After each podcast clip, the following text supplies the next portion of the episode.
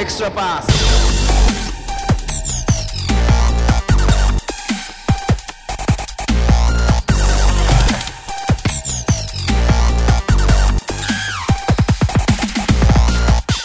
皆さんこんにちはエクストラパスポッドキャストですズボンでこんにちはす宮本です。今週もかぶりましたねこんにちはとズボンです 確かに。もうわざとかぶせてるのかもしれないですけど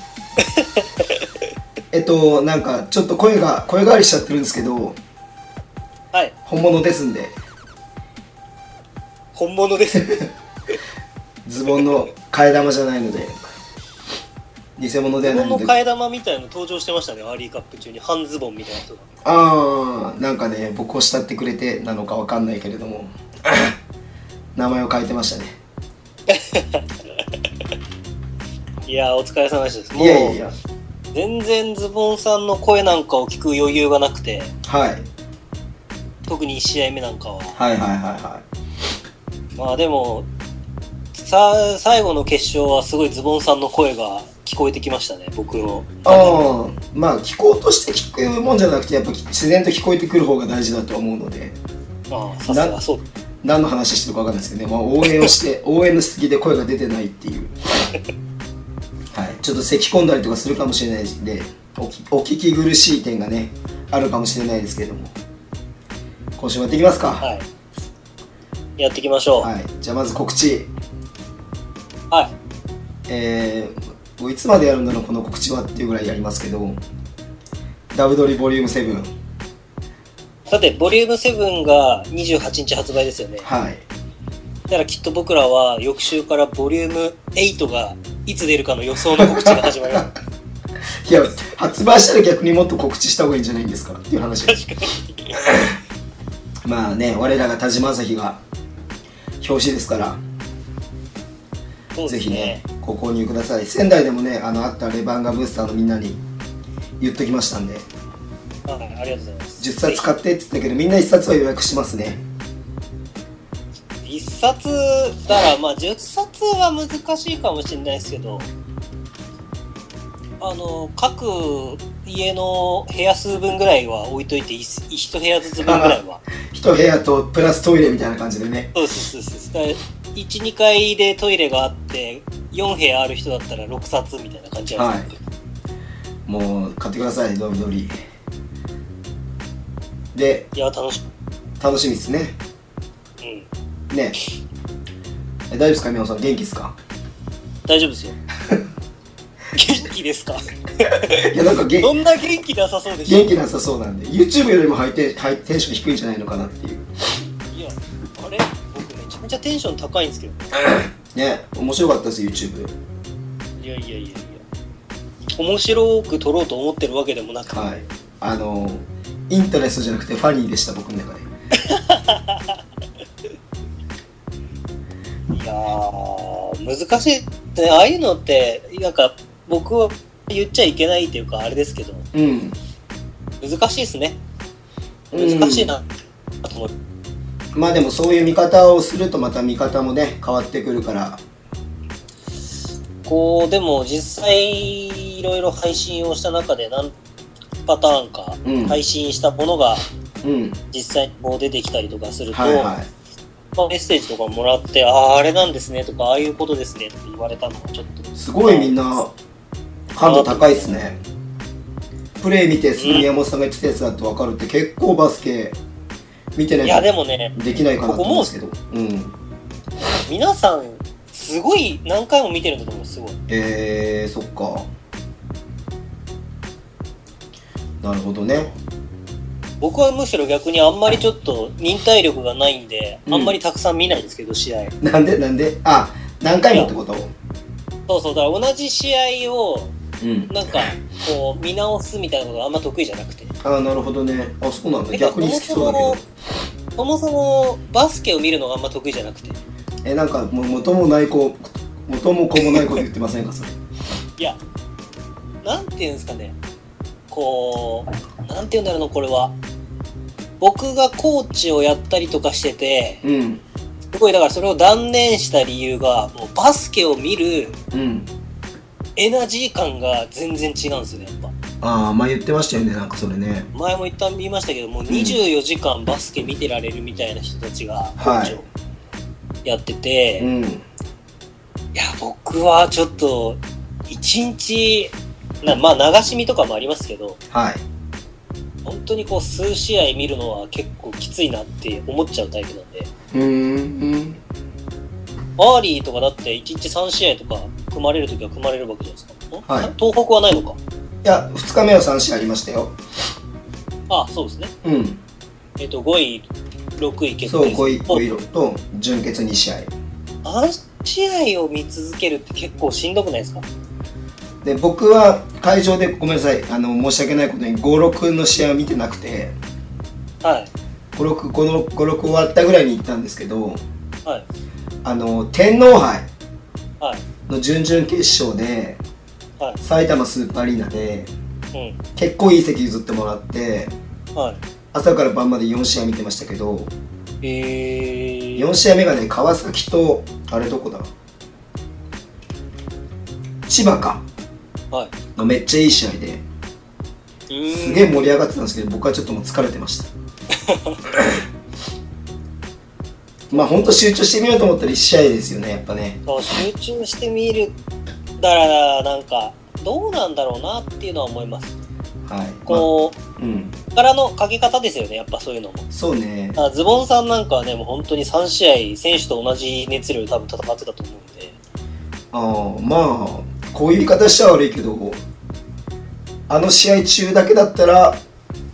織茂さんよりか僕の方がカロリー消費してるかもしれないですねまあそうですね、うんまあプレータイムなしっていうはいのプレータイムなしの選手よりかは僕の方がカロリーは消費してるかもしれないですまあその辺はちょっとおいおい1時間後ぐらい帰ってきまし ょうかはいあちょっと今一瞬だけこっちのビデオ映していいですかはい映ってます僕映ちょっと待ってよってますはいヤーリーカップでね宮本さんにお土産買ってきたんですよで実際に会って渡したかったんですけどちょっと今日電話になっちゃったので、はいちょっと今ビデオで見せますね見えますちょわあ昼の空っとすいませんベニーローンがししちゃってるかもしれないけどえー、かっこいいあの B リーグアーリーカップがはいアヒルの空とコラボしてはいタオルを出してたんではい宮本さんアヒルの空好きなんで買ってきました宮本さんにお土産をえいいんすかはい。何これあのレね東北のね選手あユニフォーム着てる人選手がえー、まあなんかちょっと順位順っぽい感じで空が秋田来たそうそうそうそうそうそう えこのなんか金髪のリーゼントみたいな人は何なんですかレバンが着てるけどってキャプテンですねあキャプテンなんですねあのリバウンドがめちゃめちゃ強いけど、えーミドルシュートとかが全然打てないさスラムダンクでいう桜木みたいなあなるほどなるほでもめちゃめちゃキャプテンシーがあるキャプテンなんですよどはいごめんマなジさでいすかありがとうございますあの僕が全然アヒルの空わからないので話をなんか膨らませなくて申し訳ないなと思うんですけどいやいやいやいやじゃあもう受け取った瞬間メルカリで売 りますそれ僕がいつも言ってるやつじゃない ですかじゃあ後で持ってきますんでいやありがとうございますはい。あのね、だから、グッズはね、 僕、マーリーカップのレバノン T シャツ買ったんですよ。ああの19そうそうそうそうそうそう、19って書いてあるやつ。はいなんか、ちょっとデザインとしては、なんか、ヤクルトスワローズっぽいなと思って買ったんですけあどあ、確かにスワローズっぽいですね、色味感といいうん、でもあんまね、レバノンのグッズあんまり売ってなくて、一応ほんとね、なんだろう、一区画だけ、はい一区画って言い方もできないか。えっ、ー、とね、横幅で言ったらね、多分40センチ、50センチぐらいだけ。 しかレバンが売ってなかったんですけど、あのこのアヒルの空はね、ここでしか買えないので、そうですよねはい、チャンスだなとあんま思っりて。レバンガは乗り気じゃなかったんですかねいや、あの、あんまね、多分販売方法の仕方だと思うんですよ。うーん例えば去年の、あのーえっ、と、信州でやったアリーカップ。はいまあ、レバンガは地震で出れなかったんですけどはいあのグッズもだから地震で持ってこれなかったみたいでああなるほどレバンガの販売はなかったんですけどはい要はそのグッ各クラブからグッズの販売の担当者を出してはい売ってたんですね、はいあのーその場合なんで結構大きめに多分長テーブル3つ分とか2つ分とかはい。大量のグッズが売ってて、まあ、そこでクラブごとにお会計をするみたいなシステムだったんですけどああ、なるほど。はい。今回はね多分仙台さんが全部もうあのまとめてやるっていう感じだったみたいではい。もうグッズ売り場が一角にしかなくてレジも一箇所しかなくてみたいな感じだったんで、ああ、まあ、多分だからそれでグッズあんまりこう持って持っていけないとか出せなかったのかなっていう感じでしたね、なるほど。うんまあスペースとかの問題だとは思うんですけどまあ、そうですね。うんまあ、そうですよね。6チーム集まって、アリーナ一つなんですか らね。そうそうそうそうそうそうあまあ仙台グッズはねめちゃくちゃ売ってましたけどねまあ、そうですよ。それは、ホームですから。うんまあもちろん仙台のブースが一番多かったですしうん。うん、まあ致し方ないというかまあ当然のね、あのーやり方かなと思うのであれでしたそうけでど、すね。うん。のレバンガブッサーとしてはちょっと残念な部分もありましたけどはいまあいいや RE カップの話にいきなりしまれなんではい。じゃあもうニまュあース、いっダちゃブって取り買ってくださいね。はいダブドリ買ってくださいねってだけですはい。じゃあニュースいっちゃっていいですかニュース行きましょうか。はい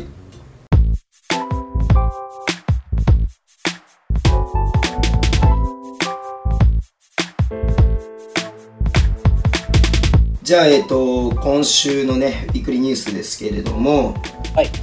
まず最初にこれやっときましょうか。山本修介渡米しました。しましたね。今、送ってきて帰ってきました。宮本さんが、えっと、成田空港まで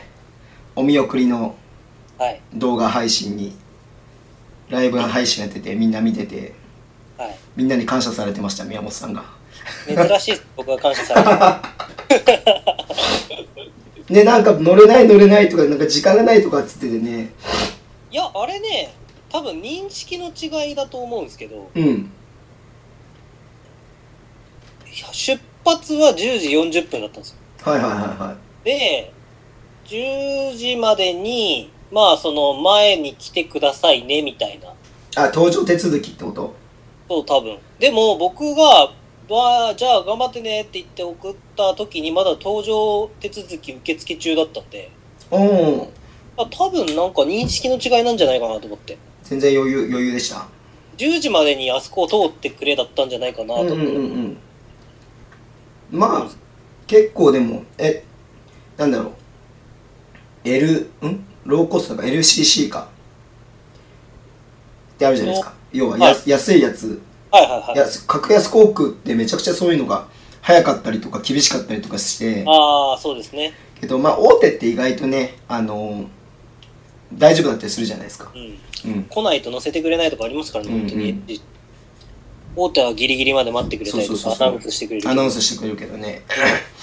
もうなんか格安航空問答無用で入れてくれないみたいな 1時間半前までになんか登場手続きしなきゃいけないとかいうわけが謎ルールがあったりとかするんで、はい。まあ、でも無事行ってねなんかどうでした本人のなんかこう僕いがや画面越しで見てる感じははい。なんかうおーいよいよ行くかマジかみたいななんかちょっとまだ葛藤があるのかなっていうふうにもちょっと見えたんですけどそうですね。なんかこう、変なドキドキ感というか、うんこう、まあ、心が決まってないわけではないんですけど、うんこう、やっぱり行くとなると、こう、不安な部分が、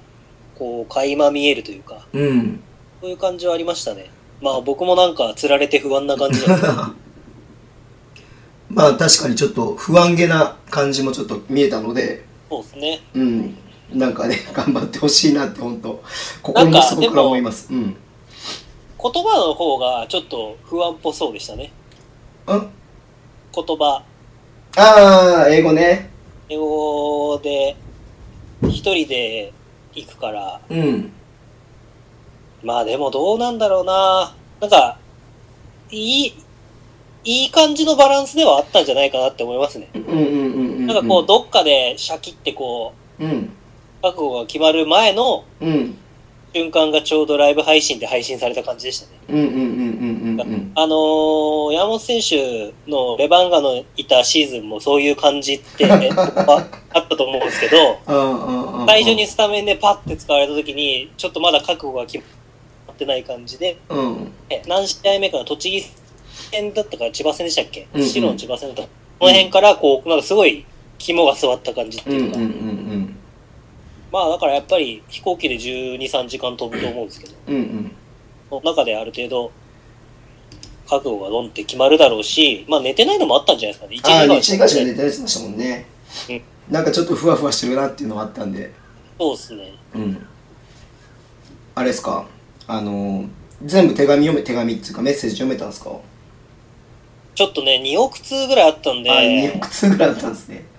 で、厳選したやつは一応、ちょっと僕が厳選したやつ全部読ませてもらったんですはいはいはいはい2億 通ねはいけど、そうですね。まあちょっと僕は読みながら、うんグッとくるものがありましたけど。確かに。ねうんうーん。で今アメリカにまず渡ってはでまあちょっとそのキャンプみたいな感じそう補正をして、うんで、まあ、10月、11月かな、うんの、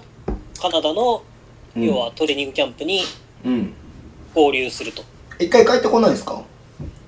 帰ってくる予定はないっぽいですね。あそうなんだじゃあ結構滞在する時期時間も2ヶ月あるからそう。なんかたまたま電車が一緒で、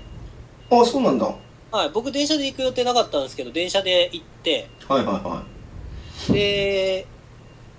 あの、な僕、まあ僕的にはちょっとバスの方が都合がいいんでい、うんうんうんたまたま電車で行って、したら、出た時にばったり会って、うんうんもう、スーツケース2つガラガラ持って、うんうんで、ね、これ1個持つよって言ったら、いや大丈夫ですって言われたんですけど、この環境下で持たないのってすげえ嫌なやつっぽいじゃないそうですね ですか。持つ。逆にマネージャーと選手みたいな感じでなんかね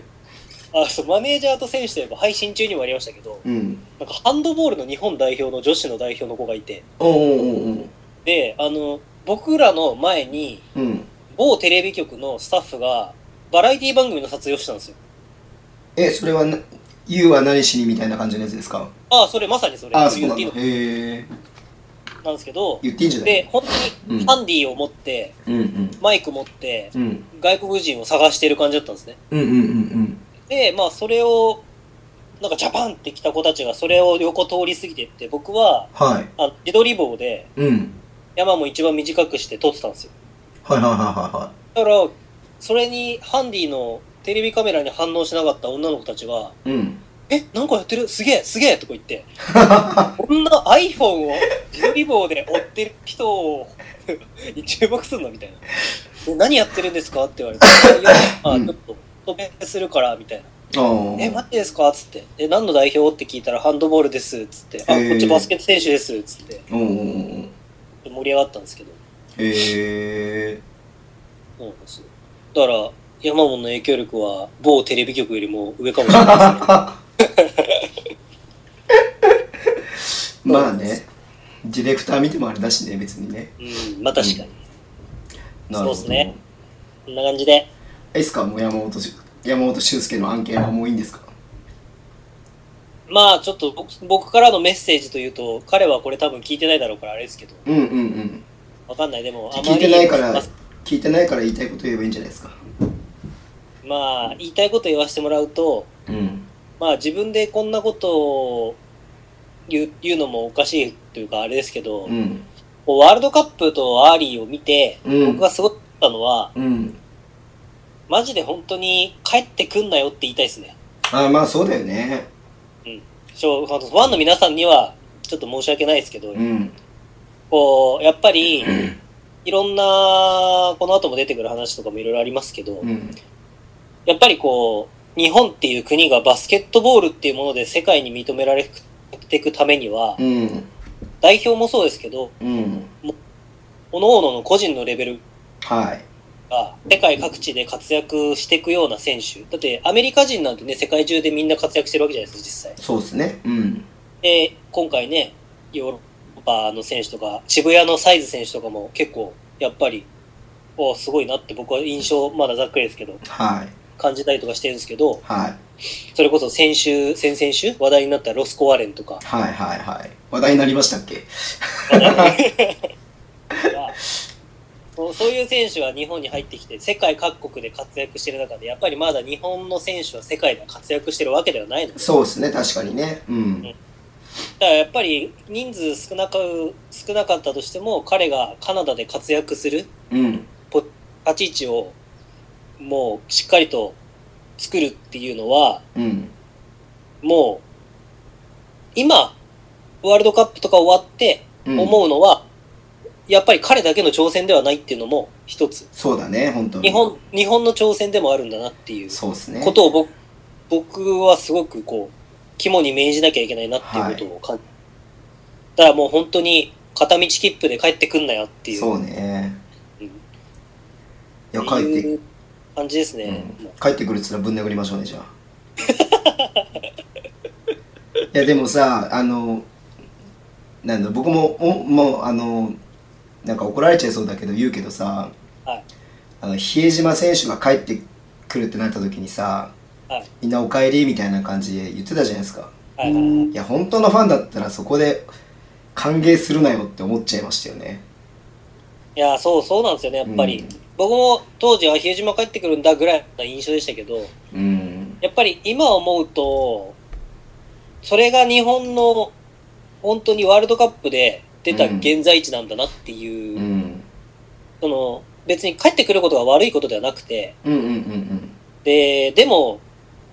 なん、なんて言えばいいんですかね。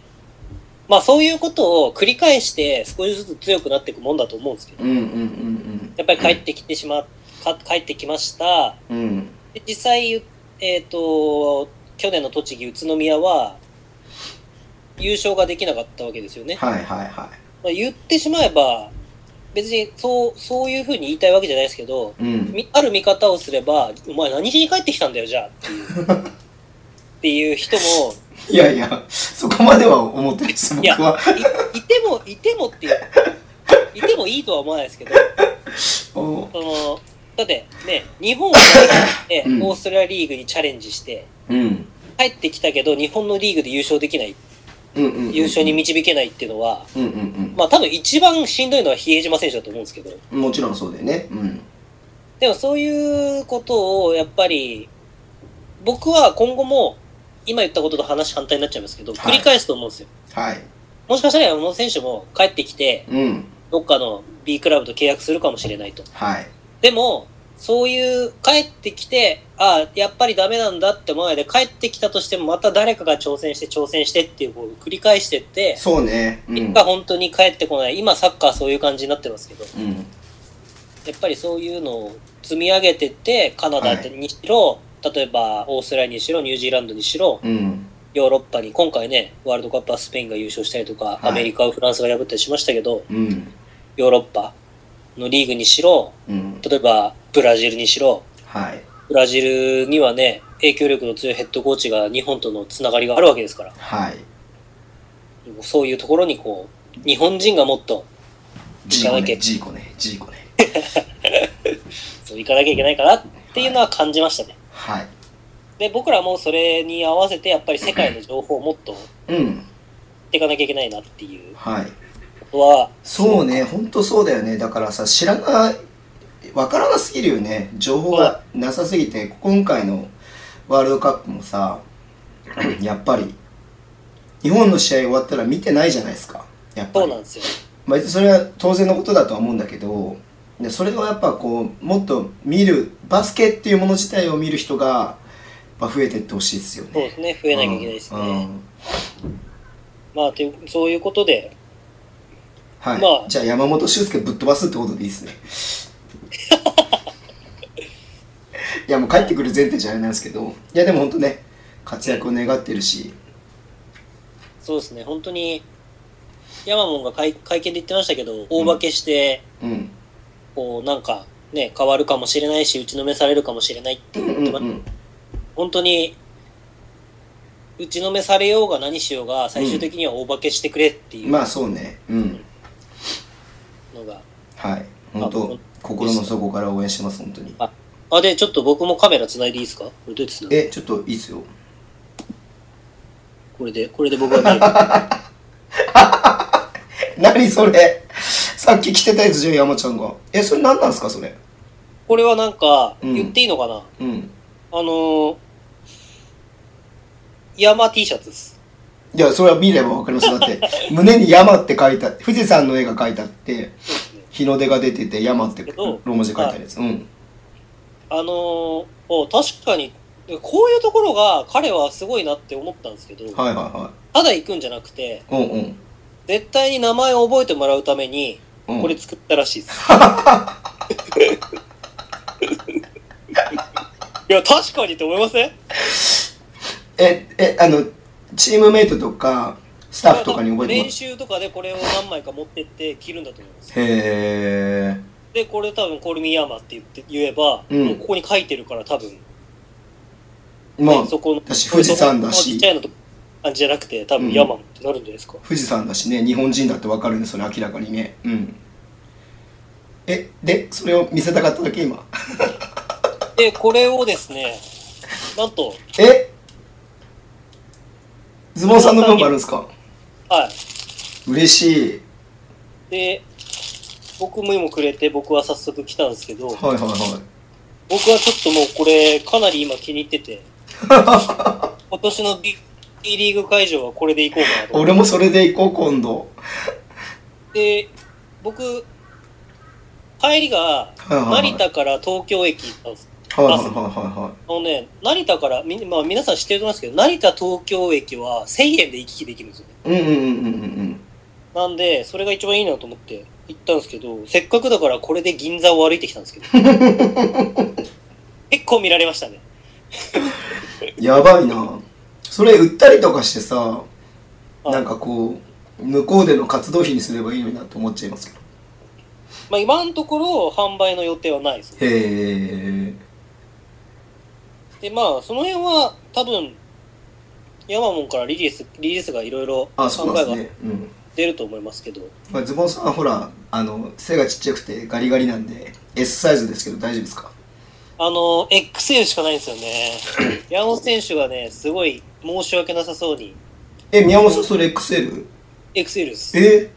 あそんな感じなんだじゃあ大丈夫かなこの間ガリガリで、あれなんでダボダボになっちゃいますけど、XL しかないんで言ってないですけど。ノーズボンノーライフっつってましたからねノーズボンンノーライフ作ろうマジいらないです これ T シャツなのにノーズボンノーライフって書いてあるんですねノーズボン、確かにいいじゃん。それはそれちょっとシュールだなノーズボンノーライフって外国人が見たら、ズボン履かないけど人生にならないみたいな感じなんですかあだからあれですよズボンのない人生なんてみたいな感じですよああ、そうか。じゃあこれを山本選手ありがとうございます山本選手はい。はい、嬉しいなこれいいっすよ。うん。それどこでもそれ着てきます僕。山 T シャツ着てたら僕だと思ってください。は い。え早速着てましたもんね。そうなんですよ。いや、これはむしろ、着ろってことだろみたいな感じの。うんうんうんこれを、山本選手は着てて朝から。うん。うんうんで、なんか SNS で見たから、うんうん。うんおいい T シャツだなと思って、うんうんうん。で、カレーうどん食ったんですよ。はいはいはいはい。写真上がってたね。朝ごはん、うそう、朝ごはん食べようっつって。ん。うんだから、うん。うんなんかまず注文した後に、うあ、んみおんこれ、っつって。うん。え、え、何って言ったら、いや、これ本当にありがとうございました。お世話になったんで、つって、うんうんあの、多分ね、僕が T シャツ好きだと思ってるんでしょう ね、彼は。お B し、ドリームし、ん ?B 静岡はいはいはいはい。ドリームも T シャツ欲しいっつったらうんくうれんたうんで。んまあ、で、くれくれて、うん。うん。ここを取っとけばよかったなで、カレーうどん届いて、うん。僕は、あの、とろろのざるうどんだったんですけど、はいはいはいはで、一滴に山 T シャツの上に紙ナプキンして食ってましたよ。い。まあね、あの、カレーうどんは跳ねるからね。そうそうそうそう。そうなんですよ。まあ気になるのはこの山 T シャツを何着持ってたかが気になりますけどね。ああ。多分、あれじゃないですか。えっ、と5着は硬いんじゃないですか1週間、うん、そうですね。まあ、ということで、ということで山本修介、はい旅、まあなんか多分まあいろいろちょっと毎週ねちょっとずつなんか情報があれば今週の山本修介をお送りしたいなと思いますのでそうですね。今どんな感じなのかねまあ SNS でも更新すると思いますけど、はい。ちそょっとずつ拾っていきたいと思いますうですね。拾っていきたいと思いますので、よろしくお願いします。あと、ライブ配信の方は、エクストラパスのツイッターアカウントうんで、うん見れますかはらいねまだ見れますんで、ぜひ、はい繰り返ってみてもらえれば。はいはい。よろしくお願いします。えっ、とじゃあ次の話題ですけどえー、レバンガ北海道アーリーカップ東北はい。準優勝はい。しましたうん。行ってきましたどうでしたかえどうでしたどうでしたってなんかそのざっくりすぎてて何に対してどう答えようかなって今思いました けどまあまあまあまあ楽しかったっすよ楽しかったっすよまあ、まず、絶対言えることは、みんな楽しいですよね。久々の B リーグの試合だから。うんうんうんうんやっぱり会場に行く、行った人たち、みんな含めて言えることは。うんで、まあ、優勝すれば、勝てばなお楽しいし、うん負ければ悔しいしってい う、こう、なんか、一番わかりやすいそう大会ねです。だからまあ本当ね優勝できるなっていうとこだったじゃないですかはい。まあね宮本さんは結構厳しいこと言ってたんで、まあ、山形にも負け山形にも負けるかもしれない仙台にはどっこいどっこい、まあ、秋田にはああ、先週の時点でですそねう。そう秋田にはもうかなわないんじゃないかって言ってましたけどはい。僕はそうですね。そう思ってました。だかうら、僕の中では、驚きの、がありましたね。うん何がこうもちろんね対戦相手の状況とかもあるとは思うんですよはい。仙台はだって月月野選手とかねん澤部選手はい。とか、まあ、いなかったじゃないですかしあと秋田は古川選手いなかったしはい。っていうのもあったのでまあふ本来の形ではなかったのかもしれないですけど、まあ、そんな中で、うすねまあ、優勝に手が届くところまで行ったっていうのは、どう捉えるべきかなっていうのは難しいところですね。うん、どんな試合であれ、やっぱり優勝できるチャンスがあるんであれば優勝をつかむべきだとは思うという部分もあるし、うんうんまあでも試合を3試合やっていく中で、うん3日間で試合やることって、B リーグでもないうんうんハードな日程なんで、まあチャンピオンシップぐらいですよねそうですね。うんだからその中で、まあ決勝まで行って、あの試合、まあ明らかにだんだん良くなっていったっていうのは分かる中で、やったのは良かったかなとうん思う部分もありますし、うんだから、まあ、どうでしょうね。判断はすごく難しいはいけど、喜んでいいし、喜びすぎてもダメ だし、あまあ、宮本さんがなんかこう、なんていうのあれ、スタッツのパーセンテージとかで見れる、あ、フォーファクターズ。うん、新しく出した、フォーファクターズって言うんですか、ごめんなさい、僕ちょっとちゃんと呼び方分かってなくて。あれで見る限りだとね、またちょっとち印象とは違った見え方もしますよね。そうですね、あれは、うんあのー後でもまたじっくり話そうかと思いますけど、攻撃の終わり方をうん、まとめてて、うんうんうんうん。で、まあ、シュート、効率的なシュートを打った回数、EFG はいはいはいはい。うん。で、えっと、TO、ターンオーバーで終わってしまった回数う。んうんうんで、フリースローを得て、かつ、フリースローがあるあるってことは、あの、相手のファールも1個つくうん。はい。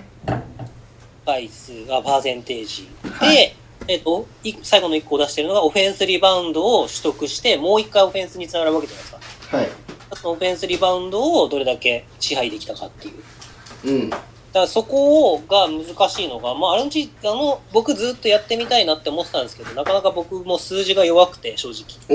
ーで、こう、難しいな、思いながらやってたんですけど、はいあの、やっぱり、印印象論はいだけで、えー喋りたくないなっていうのがあって、うんうん確かにねだから、例えば今回、アーリーカップで印象論だけ言うとすごくいいんですよ、ね。終わりうんうんうんうん方。負けたけど良かったみたいな感じ。はいは、ないんかわかはい、りますうんもちろんうんこう最初の試合が全然良くなくて、そうで、ね次の試合がすごい良くて、はいで、実際に B1 クラスのはい秋田とやって、まあ、どこどこの試合を印象論としてはして終わった。だから、今年も B1 でやっていけるぞ、みたいな、っていう感じが、うん多分多くの方は持つと思うんですけど、印象としてねでもうん、そう。でも実際に数字を、データとして、数字を見ていくと結構深刻なところがたくさん見えてきて、はい印象と、その、明確な数字うんで誤差を埋め合わせていくことってすごく必要なんじゃないかな。例えばそれは、もしかしたらきょ、まあ、去年も必要だったかなとは思うんですけど、うん去年はずっと負けが込んでて、うん負けてる印象、今日も勝てないんじゃないか、今日も勝てないんじゃないか、明日も負けるんじゃないかみたいな。はいでも、その中には出してないんでわかんないですけど、そういうデータをちゃんと出すと、案外ちゃんとうまくできてるはい試合あったりとかって、はいでも、あの、スタッツだけは分かりやすく見えるんで、はい例えば、田島朝日が結構活躍した2試合目 ?12 点ぐらい取ったうんうんうんうん時に、シュートパーセンテージがかなり高いんですよね。はいでも、それは、田島朝日個人を断片的に切り取っただけで、うんうんうんじゃあそれが、うんと、なんて言うんだろうな。チームのオフェンスにより効果的な形で入った上で、田島が得点が入ったのかとかっていうところが見えないんですよ。うんうん確かにねうんだから、そういうのが今一番僕はちょっと必要かなと感じて、うんうんうんうんこう、選手を、なんていうんですか、推し選手っていうんですかはいを、がみんなそれぞれいるときに、その選手だけを見てしまうことって多いと思うんですよ。うんうんうんうんまあそれは別に構わないと僕は思うんですけど、それ、その、好きだからうんうんうんうんうん応援してるわけだし。はいでも、その選手が、チームのバ、バスケットボールはチームスポーツなんで、うんやっぱり考えるべきところは、うんどこから入ったとしても、例えばイケメンの人が好きだっていうところから入ったとしても、はいその選手がチームの勝敗の中で、より効果的な仕事をしてるかどうかうんっていうところに目を向けていくようなうん方向性を出していった方がいいのかなっていう。うんうんうんうんってなると、スタッツを出しても意味ないんですよね。そうねうん例えば、えー、もだって個人スタッフになっちゃうからねうんう一回、そう、田島朝日がさっきみたいにほぼ100%の確率でシュートを決めました。それすごいですよ。うんうんうんすごいけど、それがチームの攻撃の中で、プラスのサイクルで回ってるうんうん中のそれなのか、はい悪い中でそれだったら、たまたま田島朝日が100%の高いシュート率を決はいめただけで、チームとしては全然良くなかった。うんってなると、これは僕のバスケットボールをずっとやってきたとか、コーチをしてきた中の印象論ですけど、うん選手って、多くが、特に日本人選手は、自分が良かったとしても、チームの勝利に貢献できてないと、絶対にフラストレーションが溜まる部分があるんですよ。まあそりゃそうっすよねうんでも、そこで、例えばですけど、田島朝日が100%に近いシュート成功率を誇って12点なんか取った仙台戦に、うんすごかったね、昨日、今日も頑張って、今日、どうちゃら、まあ仙台戦は実際勝ちましたけど、はいで、声をかけると、やっぱりそこは難しいんですけどね。そこはギャップが広がるだけなのかな。うん確かにそうですよねだってその点入れるのも自分が活躍するのもチームをかかチームを勝たせるためにやるわけだから、その大前提とかで目的が達成されてなかった意味ないですからねましてや、あ今回のレバンガのテーマは、勝ったチームに生まれ変わるわけだから、ってなってくると、全員がチームの勝利のために一つでも多くの仕事をこなす必要性がある。だから個人ををスポットアップしていくのは別に間違ってることでもないし、今後も必要だし、応援していくことは大事なこととして、はい。大前提の上で、うん。チームがかその個人によってプラスに回ってるのかどうかをもっと僕らはうん。見ていく必要性があるのかもしれないと思って、あの数字を出すようにしたんです。はい。もう多分多くの方があの数字を見てもわからないって思うと思うんですよ。なん、なん、あ、これやってなると思うんですよ。でもそれははい。出し続けてって、はい。で少しずつ少しずつ理解していくしかないのかなっていうふうには思ってるし、僕自身も正直、すごい申し訳ない言い方ですけど、バッチリ理解してるわけじゃないんで、もし、かしたら何か間違いがあるかもしれないですけど、でもうんう出んしていくことによって自分もうんそこの観点から印象、うんうん自分の印象ところと数字のところをこう掛け合わせてて、こう何か感染する部分でもプラスになるうん。ところがあればなっていうふうには考えてます。わかりました。はい。という感じで、現地からは以上です。お疲れ様です。一旦ここでじゃあ、お便り挟んでもいいですかね。はい。はい。えっ、と、エクストラネーム、北海道のバスケオタクです。はい。ありがとうございます。アーリーカップレバンが準優勝でしたね。えーはい僕は3日間、札幌で PV に参加しましたが、やはり決勝が一番盛り上がってました。はい。えーとても悔しい結果となりましたが昨シーズンに比べるとえー走る展開が多くディフェンス面でも改善が見られたので新シーズンに期待の持てる大会だったように感じました、えーターンオーバーが多い、えーミークス選手の怪我折茂選手櫻井選手がほとんど出場してないことを考えるとまだまだチームとして未完成で伸びしろのあるチームだなとも思いましたはい。えーそしてズボンさん3日間、えー現地観戦お疲れ様でした、えー決勝は北のブースターに埋め尽くされていましたが、えーしっかりレバンガの声聞く、えーレバンガの声援聞こえていました、えーたくさん使った喉を大事にしてくださいね、えー本当に応援ありがとうございました、えーレギュラーシーズンはえーぜひ北海道にお越しくださいですですは素晴い、らしい。いやーそうなんですよねどうなんですか伸びしろっていう部分にまあミックスいないのってどうなんですかね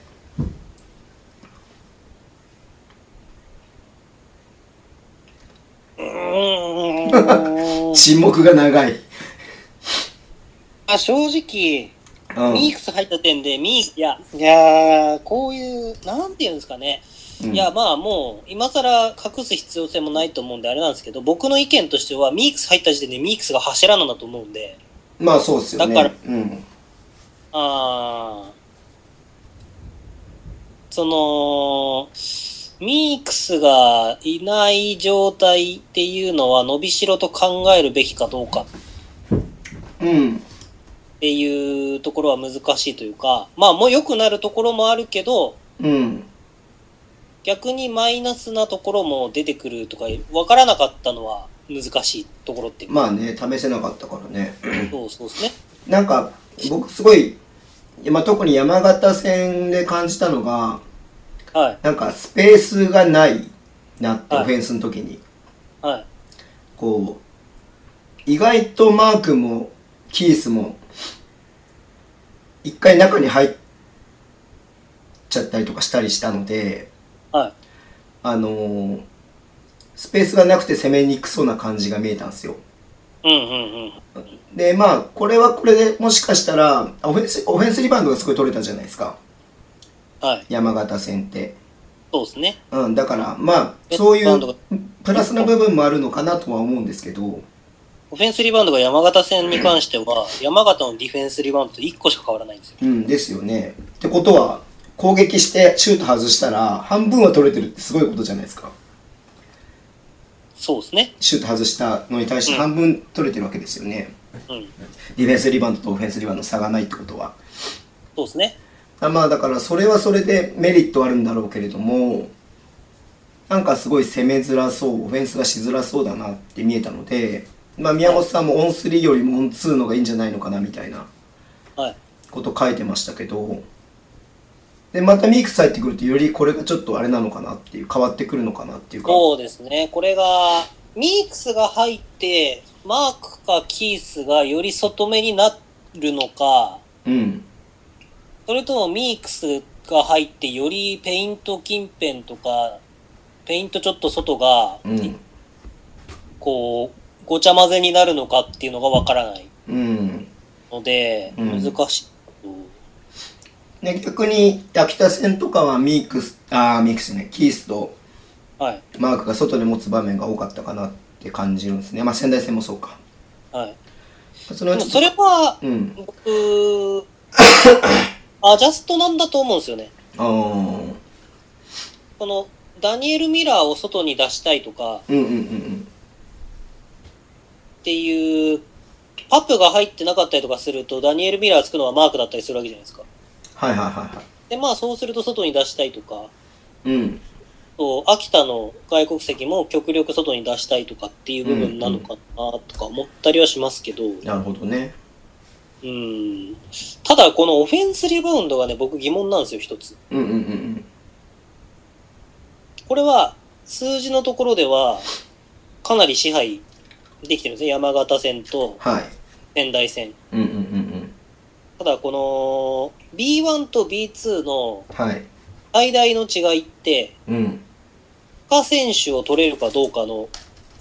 もちろんいるチームもあるんですけど、B2 で。はいはいはいやっぱ B1 の方が帰化選手が、いい、いい帰化選手が多いというか、確かにねうんっていうのがあって、でそれこそ去年のね、あの、横浜なんか、モリスが帰化できるってなった瞬間、B3 か、が取ったじゃないはいですか。まあ、その、その、それを情報が入ったから取ったんだと僕は思ってるんですけど、うんうんうんだからそのオフェンスリバウンドを取れてる印象論は、うんうん要は B1 レベルのあれじゃないんで、うん山形戦と仙台戦は正直そんなに参考にならない。なるほどねうんいいやうふまうあに取れて当たり前みたいな感じいや逆に取れないとな何してたのっていうなるほど感じになっねちゃう。うんで、あと一個もうアップが外して自分で取ってるやつがあるんで、はいまあ外すなとは言わないですけど、厳しい一歩目で入れろ とまあそういうことですよねうーん。だからパップがちょっとスペーシングのところの、僕はハッチのバスケットブラボーでも書いたんですけど、やっぱりまだパップとかキースのところが、うんその、戦術に対する認知が、認知なんていうんだ認識うん理解度がまだ進んでないのかなっていう。なるほどねうんで、キースに関しては、やっていく中で、うんアジャストができて、パプに関してはあまりできてないっていううんうんうんうんうんうん印象かなっていう。なるほどうん、だから、ここは、あの、僕が一番懸念したところかもしれないです。うんうんうんうんあのー理解ができてないんじゃなくて、はいアップに関してはやっぱり自分をコントロールしきれてないのかなっていう、そこがうんジャーニーマンになってる僕はネックだと思うんですよ、彼が。だうかんうんうんうんうんら毎年1年間で違うチームに移ってる理由うんはは、やっぱり戦術の中に落とし、要は自分の感情と戦術のバランスがうまく取れてなくうて、んうんうんうんやっぱり最初は良かったけど、うまくいかなくなってった時に、うんえー第3回のポッドキャストで話しましたけど、はいに、こう、うまくいかなくな、今回も結構、それ、なんでこれがファールなんだって、だいぶごねてた時あったじゃないですか。だかはいらそういうのが積み重なって、結局、あれがどんどん良くなってくるとかっていうのうが、ん正直彼はあるんで、なるほどねうんだから60試合できるか、うんいい状態でできるかっていうのは、チーム状態もあるんですけど、はいこう、彼の一個の課題なんですよね、僕の中では。はいはいはいだからそれが60試合で見てもそうだし、40分でも見えるっていうのは、今回ちょっと、分かった人には分かったんじゃないかなって思うんですけど。だうんうんうんから別に、だから彼がダメとかいらないとかっていうわけではないですよ。うんうんうんうんだからその強みを生かしきれるようなうんうん何かがあるとすれば、今、橋本選手がいることぐらいかなって感じなんですよね。なるほどねうんその彼がパップに話しに、コミュニケーション取りに行って、うんなだめさせたりとかってでやってるところが大きいんで、うんもう山形戦に関してはパップ全部ディフェンス逆なんですよね。はいあの、ピックで守る時の守り方が全部パップが間違ってるんですよ。はいはいはいはで、川辺と多分喧嘩かなんかなって、いうんだから、あの、日本語がペラペラっていうのも難しいなと思うんですよ。あね一回思いまあ前半のまあそこそこ序盤の方でキースがパープにコート上でで映ってました映像でアウトさんしか映るの。パープになんかこうあ、いや、俺、あれかな。連絡もらったから知ってるのか喧嘩するぐらいの勢いで詰め寄ってな。はい。でまあみんな周りが止めるみたいなっていう場面があったんですよ、そう、だからそういうことが起こるんですよ、うやっぱ。ん、だただねあのーハーフコハーフタイムではいシューティングに来るじゃないですかアップにはその時に2人でベンチでずっと喋ってたんで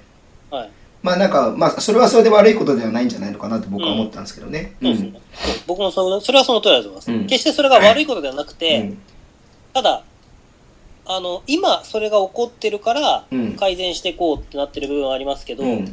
ぱ去年みたいに、うん十何連敗しましたってまあ時に確か起にこねったら、もうやばいんですよ。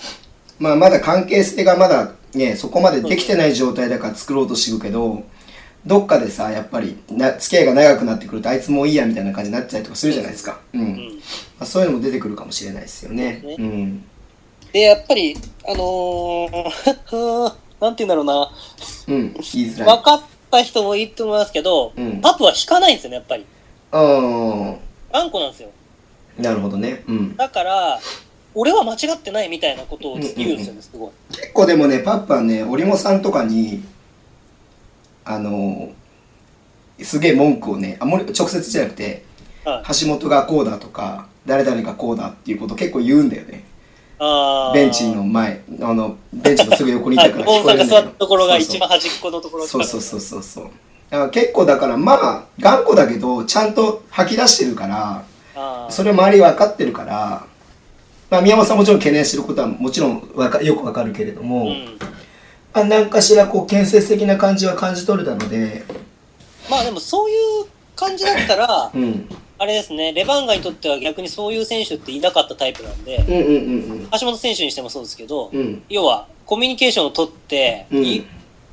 なんていうんですか、隠すんじゃなくて思ったことをザンってこう言って、うんうんうんうんこう変えてこうっていうのはいい方向に進む可能性も大いにあります。そううん、だからまああの結構途中からショーンの方がよくねみたいな感じになってたじゃないですかはい。多分映像見てる人も思っ宮本さんもね仙台戦でショーンのことすごいまあディフェンスの部分かなやっぱり一番あれだったのは褒めてましたけどまあそんな中でもねやっぱパップは3試合目をスタメンで使われてるしはい。だからパップもしかしたら意外となんだろうレバンガにマッチするんじゃないのかなって僕はあの中では見てて思いました雰囲気として、うん、いや、僕、パプスタメンは不動なんだと思うんですよ。だってソロのためのあれだもんねそうただ、でもうんまあ、この後に話してきますけど、その中でも、まあ、見えたことも僕なりにあってっていうのがうんうんあったりするんで、それをどうチームがマネジメントしていくかなっていうところは、アーリーカップで見えた課題なんですうよ。んでミークスとパップが一緒に入ったらどうどうなるのかなっていうのはすごく見たいなと思いましただからうん。だってねもうパップがやっぱりビッグマンなわけじゃないですかはい。キースとマークよりも役割としてはねそうですね。そのでミークスが入った時にパブの役割がミークスのが比重が大きくなるわけじゃないですかパブが持ってた役割が、はそこでどうパブが生きるのかなっていうのはすごい楽しみだなっていうかい。確かに。いや、まああとね、僕一つうんうん、これは言いたいのは、これをい、これを聞いてるとか、僕のずっと発信を見てくれてる人って、僕単純にお前パプ嫌いなんじゃないかなって思うと思うんですよ。はいはいはいまあそう思われても別に構わないですけど、うんただね、あいつは憎めないんで すよ。キャッチミスとかがアシストになったりするじゃないですか。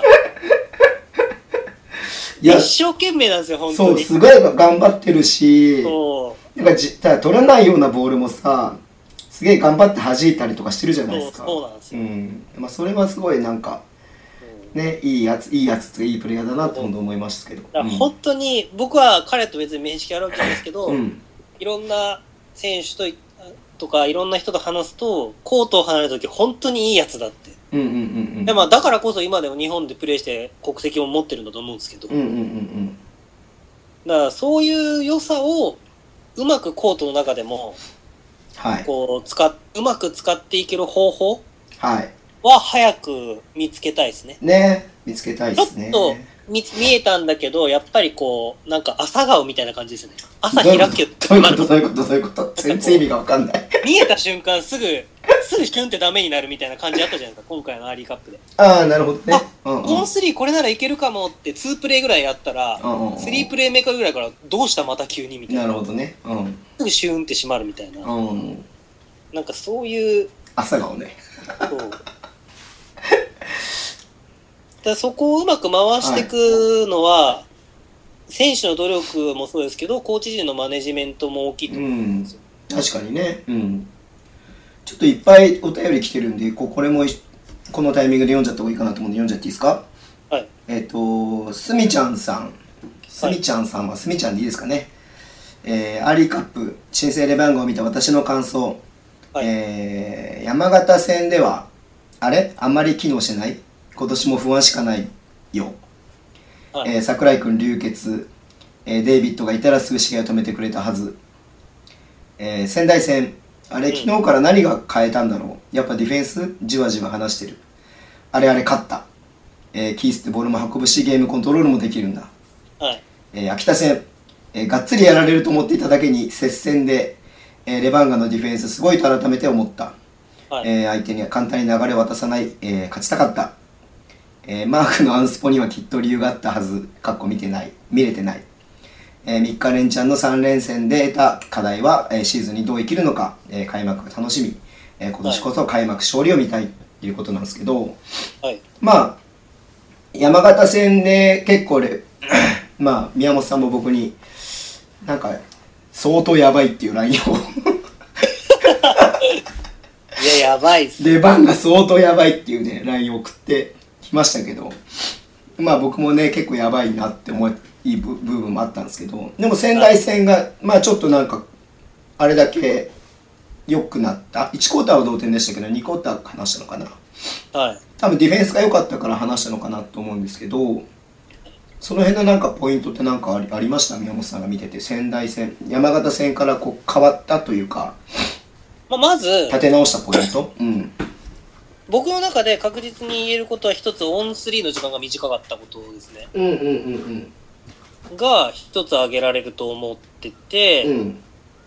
で、あともう一つ言えるのは、多う分ん、キースはこの3試合でアジャストしようとしてたんだと思います。おおなるほどだから、キースの動きが明らかに1試合目から変わった。うんで、3試合目に関しては、あんなに自分でバックダウンしたりとか、ドリブルで切ってったりとかするっていうのは、山形戦よりだいぶ増えたんで。あれってさあれってさなんかすごい友達みたいな まあ友達が別にいいんですいけや、ど友達 です。はいやなんか普通なんかすごいふいきなりフランクな人だと思ったなんか僕はすごいそれあれってなんかネガティブに若干捉えててい。ベンチでなんか言ってたわけではないんだけれどもはい。もうなんかあれしかなかったのかなって選択肢があ、あ、そうだと思います。だからチームで崩すっていうよりかはもう個で打開するしか選択肢がなかったのかなってキースの中ではいだからだからああいう形になったのかなと思ったんですけどいや、うんその通りだと思います。あのー今回の、先に言っちゃいますけど、今回のアーリーカップの総括的に、うん、ある程度の限界値も現状のままだと見えてしまった感じがあるんですそうよね本当そうだなと思ったうんで、キースは、多分チームとして、何かこう戦術戦略のところで、いろいろこなそうとかってしてるんだけど、うんこのまんまだとまずいなって思って仕掛けた最初の試合が仙台戦。なるほどねちょっと今あのあのなんだろう5時のチャイムが鳴ってますけどごめんな さいどうぞかなっていう風にうん感じて、うんただまあその仙台戦に関しては、そういうこう、うんなんていうのかなある程度自分で制約をキースが外した試合だっうんうんうんうんたうんうのんかなと。だから、うん単純にキースの効率の部分で上回った。だから、えっ、と、2のパーセンテージが、うん山形戦がうん46.81%なんです。うんうんうんうんえっ、と、仙台戦は60%なんですよ。はいはいはいだからそこでキースの要はドリブルドライブからの合わせとか個人のレイアップとかダンクとかっていうのが、うんまあそのペイントアタックの部分がキースが増え、増やしたはいことによって流れがガラッと変わった。うんうんうんだけど逆に言うとそれがうんうんマックスになってしまう可能性があるのがうん怖い。まあ最悪まあそれは、個で打ち崩せる選手がいるっていうのはすげはえい。ことじゃないですごいでかいことじゃないですかうん。ででも絶対ゴール下にね23人いたら止められちゃったりとかする場合も出てくるから、ねそこにこうねキックアウトとかにどれだけ合わせられる選手がいるのかなと思った時になんかまだフロアバランスのなんかあれが良くないのかなってすごい見てて良思くっないですてね。うん。いやそこにもしそこじゃなくてもうちょっとずれてそっち側にいたらもっと楽にシュート打てるのにとか、もっとパスが通しやすいのにとかっていう場面で何度もあったんで。はい。で結局できないからマークとかキースが無理にシュート打ってまあでもそれでも入っちゃうから彼らはそう入っちゃうんですよ。そうそうそうそう問題ににならないんだけどでもそういう場面も見て取れたんでまあそこはもっとやっていくうちにいろいろ見えてくるのかなっていうのはやっぱり思いましたねだからそのプレイエリアとか能力の関係性で完全に外国籍2人が勝ってたっていうのうがんうんあって、あとああの仙台戦に関してもうんうんディフェンスリバウンドの支配率にしてもディフェンスリバウンドの支配率にしてもうんかなり圧倒してるんですよ。うんうんうんその数じゃなくてそのパーセンテージとして。うんうんうんうんだからそれを考えてしまうとまあそのダニエル・ミラーがマークについた時にうんうん外に出されてリバウンドに関与できなくてパップとかショーンがリバウンド取れるうんっていう展開があったりとか、えっ、と、JT はいジェロム・テルマンとカミングスがマッチアップすれば、カミングスはまあ勝てるうんうんうんっていう、その試合だだけとは言わないです けど、まあディフェンスをアグレッシブに頑張ったりとか、田島がうまく展開作ったりとか、カーベが流れ作ったりとかってありましたけど、あそこは、せあどうぞはい、はい、いいよどうぞそこはうん評価するべき点として、うん今は一旦置いといて、うんそれをやって、77点っていうのはちょっと、逆に言うとオフェンスはちょっと停滞しすぎですよね。うん、あのそう仙台戦のディフェンスについてちょっと聞きたいっていうか話したいなと思っていてはい。結構ねあの は結構一人でキャッキャ笑ってたんだけど「ハードショーン」っていうあのハッシュタグであの結構前からハーフコート超えたあたりからはい。かなり激しめにあ当たりに行ってガードが。でも抜かれそうになったら、まあ、そのショーショーンとかはい要はパワーフォワードって言われるようなそのなんだろう、えー、とフローフリースローラインあたりにいる選手がこうブリッツを仕掛けるっうん。ていう場面がめちゃくちゃ多かったじゃないですかつかそればっかだったじゃないですかはい。でそれで、ね、結構リズム崩せてたっていうのがあったんですけどはい。あれはまあ、ね、仙台には悪いけど、まあ、B2 だから通用したっていうのもあったかもしれないけど結構ギャンブル的な部分もあるじゃないですか。あのー、 ハードショーンを勝手にハッシュタグ化しといて言うのもあれなんですけ ど、あれ、あれ、でもうまくいったらあれ使いたいですよね。うん。いやー、素晴らしいハッシュタグになったと思いまうす。んうんうん。自分で言うのもなんですけうど。んあただ、あの、ボールに対する攻防は強かったんですよ。うん。うんと、ボールに対する攻防ってのはどういうことですか要は、ピックに対してう、ん。ショーンがピックスクリーンのディフェンスをやってて、うん。ハードショーで出てきてボールの勢いを止めて、うんうん。で、ボールをさばかせない。はい。ドリブルドライブもさせないし、ボールもさばかせない。うんうんうんで、ガードが困ったところに、またうん詰めに、田島とか橋本が詰めに行って、うん。で、ディフェンスして、どんどん外に追いやってって、うん。で、タイムがなくなっていくから、最終的には苦しいショットを打うつってんうんうんういうんことをやってるんですけど、実は結構、あの、ボールに関与してる、ピックのところに関与してる2人以外の3人は結構あれ動いてないんですよ。うん。うーん。連動できてないんですよ、結構。なるほどね。うん。だから、なんか、取れそうで取れないみたいなのも結構あったんですよ。うん。これは秋田戦にかなり出たんですけど、ああなるほなんかど、いやー取れる、取れる、いやー取れない、で、秋田が取っちゃうみたいな。だかうんら、結局、まあ、その、えっ、と、ショーンがハードショーをしているときに結構あったのは、パプがそれに連動しないんですよね。マークも結構連連動しないんですよ。なるほどねうんで、カミングスは多分分かってるんだけどやってないんですよ。おおサボったあのね、やりたく、面倒いんだと思います。なるほどねうんリーグになったらやるからみたいな感じなんだと思います、考えだ本か当らなんかなうんうんカミングスは今回の3試合で、うんその、自分じゃないところで試したい感じがすごいあったなと思うんですよ。なるほどねまず言われてることをちゃんとやって、うんうんで、ディフェンスも全くやらないわけじゃないけど、うんだから完全に目の色変えたのが秋田戦なんですよね。なるほど確かにちょっと全然ギアの入れ方違ったもそんう。ねなんか手の出し方とかもちょっと違う感じっていうか、んんんんあんなにディフェンスあそこから手出してたっていう。じゃあ宮本さんが推測するに、はいキースはまずその包括的にはい自分の調整よりかはレバンガのそのあれをちゃんとこうななごめんなさいレバンガのあれをレバンガのあれをって言ってたかなレバンガの戦術をみんながどの程度やれるかなっていうのに自分が合わせるような感じでやっていたみたいな、そうです。僕の全体像としてはそんな感じです。だから、山形戦も、うんみんなが初戦で、こう流れに乗りたいときに、うんやっぱりエースの働きって大事じゃないですか。っはいはいはいはいてはないってくると、キースかマークなんですけど、キースが思いのほかそんなにこう、働かないから、うんうんうんなんか、そんなに誰も目立たないっうんでずるうんうんていう、まあ、僕マのークの中方が実際点取ってましたしねうのん印象。で、仙台戦は、うんあ、もうちょっとじゃあ俺やってみようかな、みたいな感じで、うんちょっとギアを一段上げた。はいで、秋田戦に関してはちゃんと、うんまあその、アーリーカップの中では最大の稼働をしたっはいていう感じですね、僕の印象。なるほどなるほどちょっと話の腰折っちゃって申し訳ないですけどはい。今あのお便りいただいたすみちゃんさんにあのお声がけいただきまして僕会場ではい。初めてさすが、有名人ズボいンさやん。いやいやいやいやでねすみちゃんさんほ函館の方の人なのかなでみ宮本さん,、あーはい宮本さんそうだにと、まあ、宮本さんと僕に、なんかねこう、はいプレゼントというかねなんかお菓子的なものをなんか用意してくれてたみたいなんですよいやーありがとうございます。はい、つもたすだいませんねそれをねなんか持ってくの忘れちゃったらしく て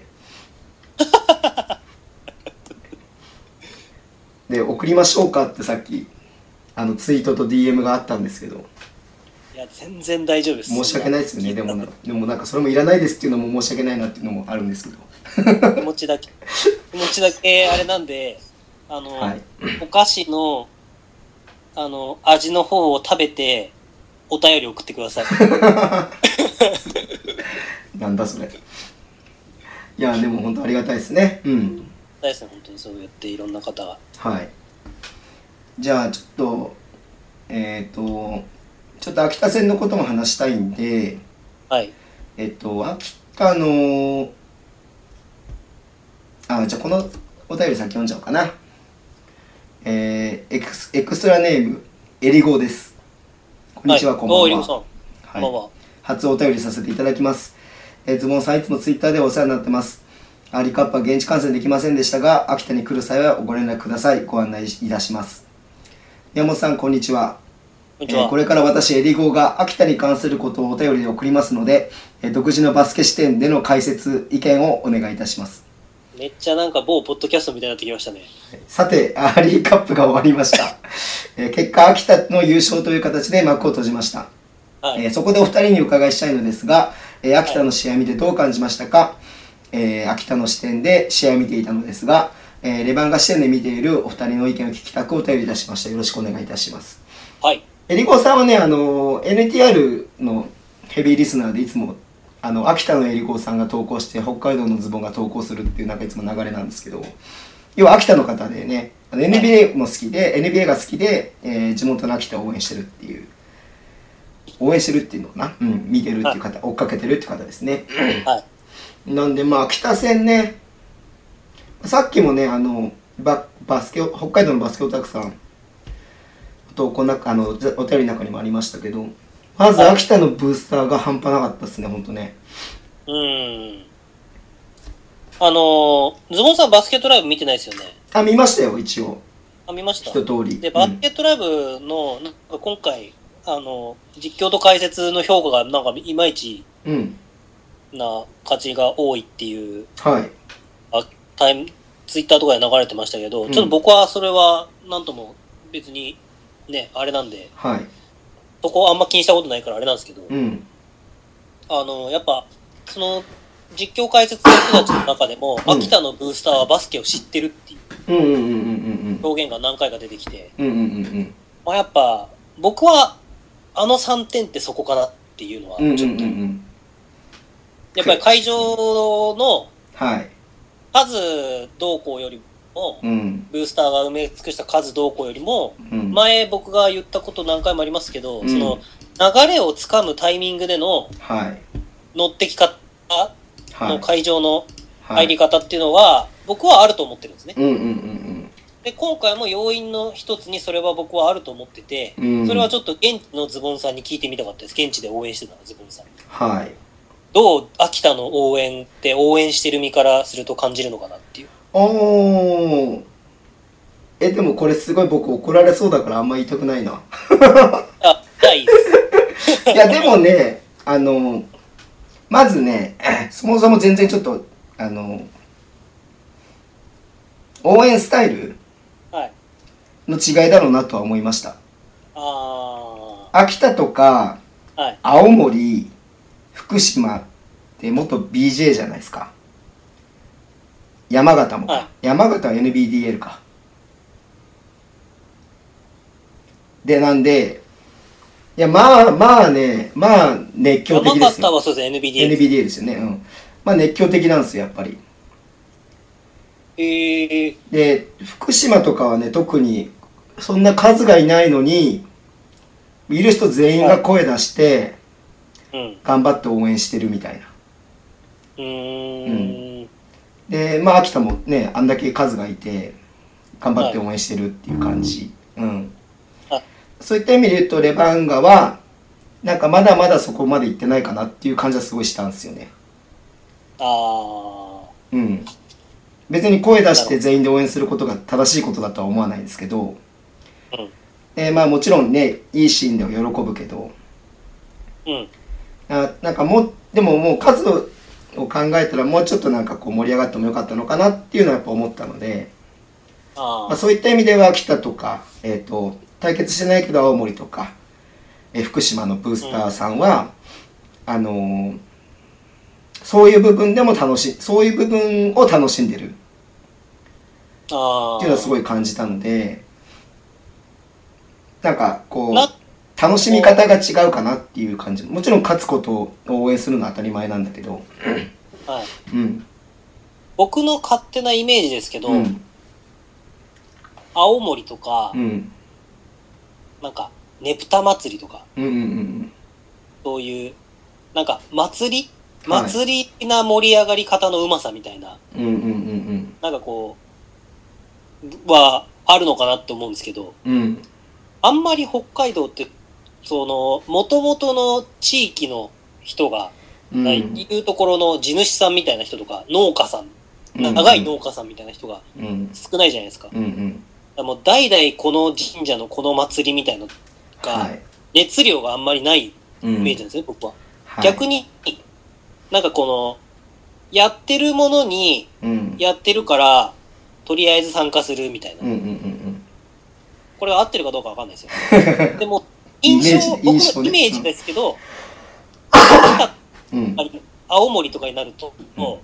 う、もう代々、この家は、うんあのお祭りの、うんなんか、中心的うんうんうんな立ちう位ん置を担ってるみたいな人はがいいたりとかうんして、なんか、その人がやりたいかやりたくないかはどうかとしてもう、んやっぱりそういう、こう、集団で何かやるときの盛り上がり方を知ってるとかっていうのは、あるのかな、みたいな。なるほどねだからまあそれもだからこの間含めてあどうぞどうぞうん日本ハムファイターズ東京ドームでお行ってきましたねうんはい、たなあの田中健介ってさあの、はい選手がうんもう東京ラストゲームで引退今年で引退するんですけどうんうんだなんかそういう意味では相手が楽天だったんですけどはいこうやっぱり楽天と北海道の盛り上がり方もやっぱちょっと違うんですようんうんうんうんでもお互いあの北海道は2004年にうんこうチームが新しくできたチームじゃないですかはい新日ハムは北海道に移転してきてうんうんうんうん東北も東北に楽天が来てってはいっていうチームなんだけど、やっぱりそれだけ地域差が生まれるんだなってうんうんいううん感じは、印象はしましたね。はい、いやそれ本当に僕の僕それはそのあの3テーマだから宮本さんが言ってる僕の責任ですまあじゃあズボンさんのせいで負けたってことにしておきましょはいそういうことにしておきます いやでも本当だからねこうもっといろいろできることあるだろうなっていうのを改めてう。うん。なんか久しぶりにやっぱり4月以来だからさうん。しやっぱそこにかけてるっていう感じがやっぱ違ったなっていうのは思うねやっぱりブースターがブースターがうん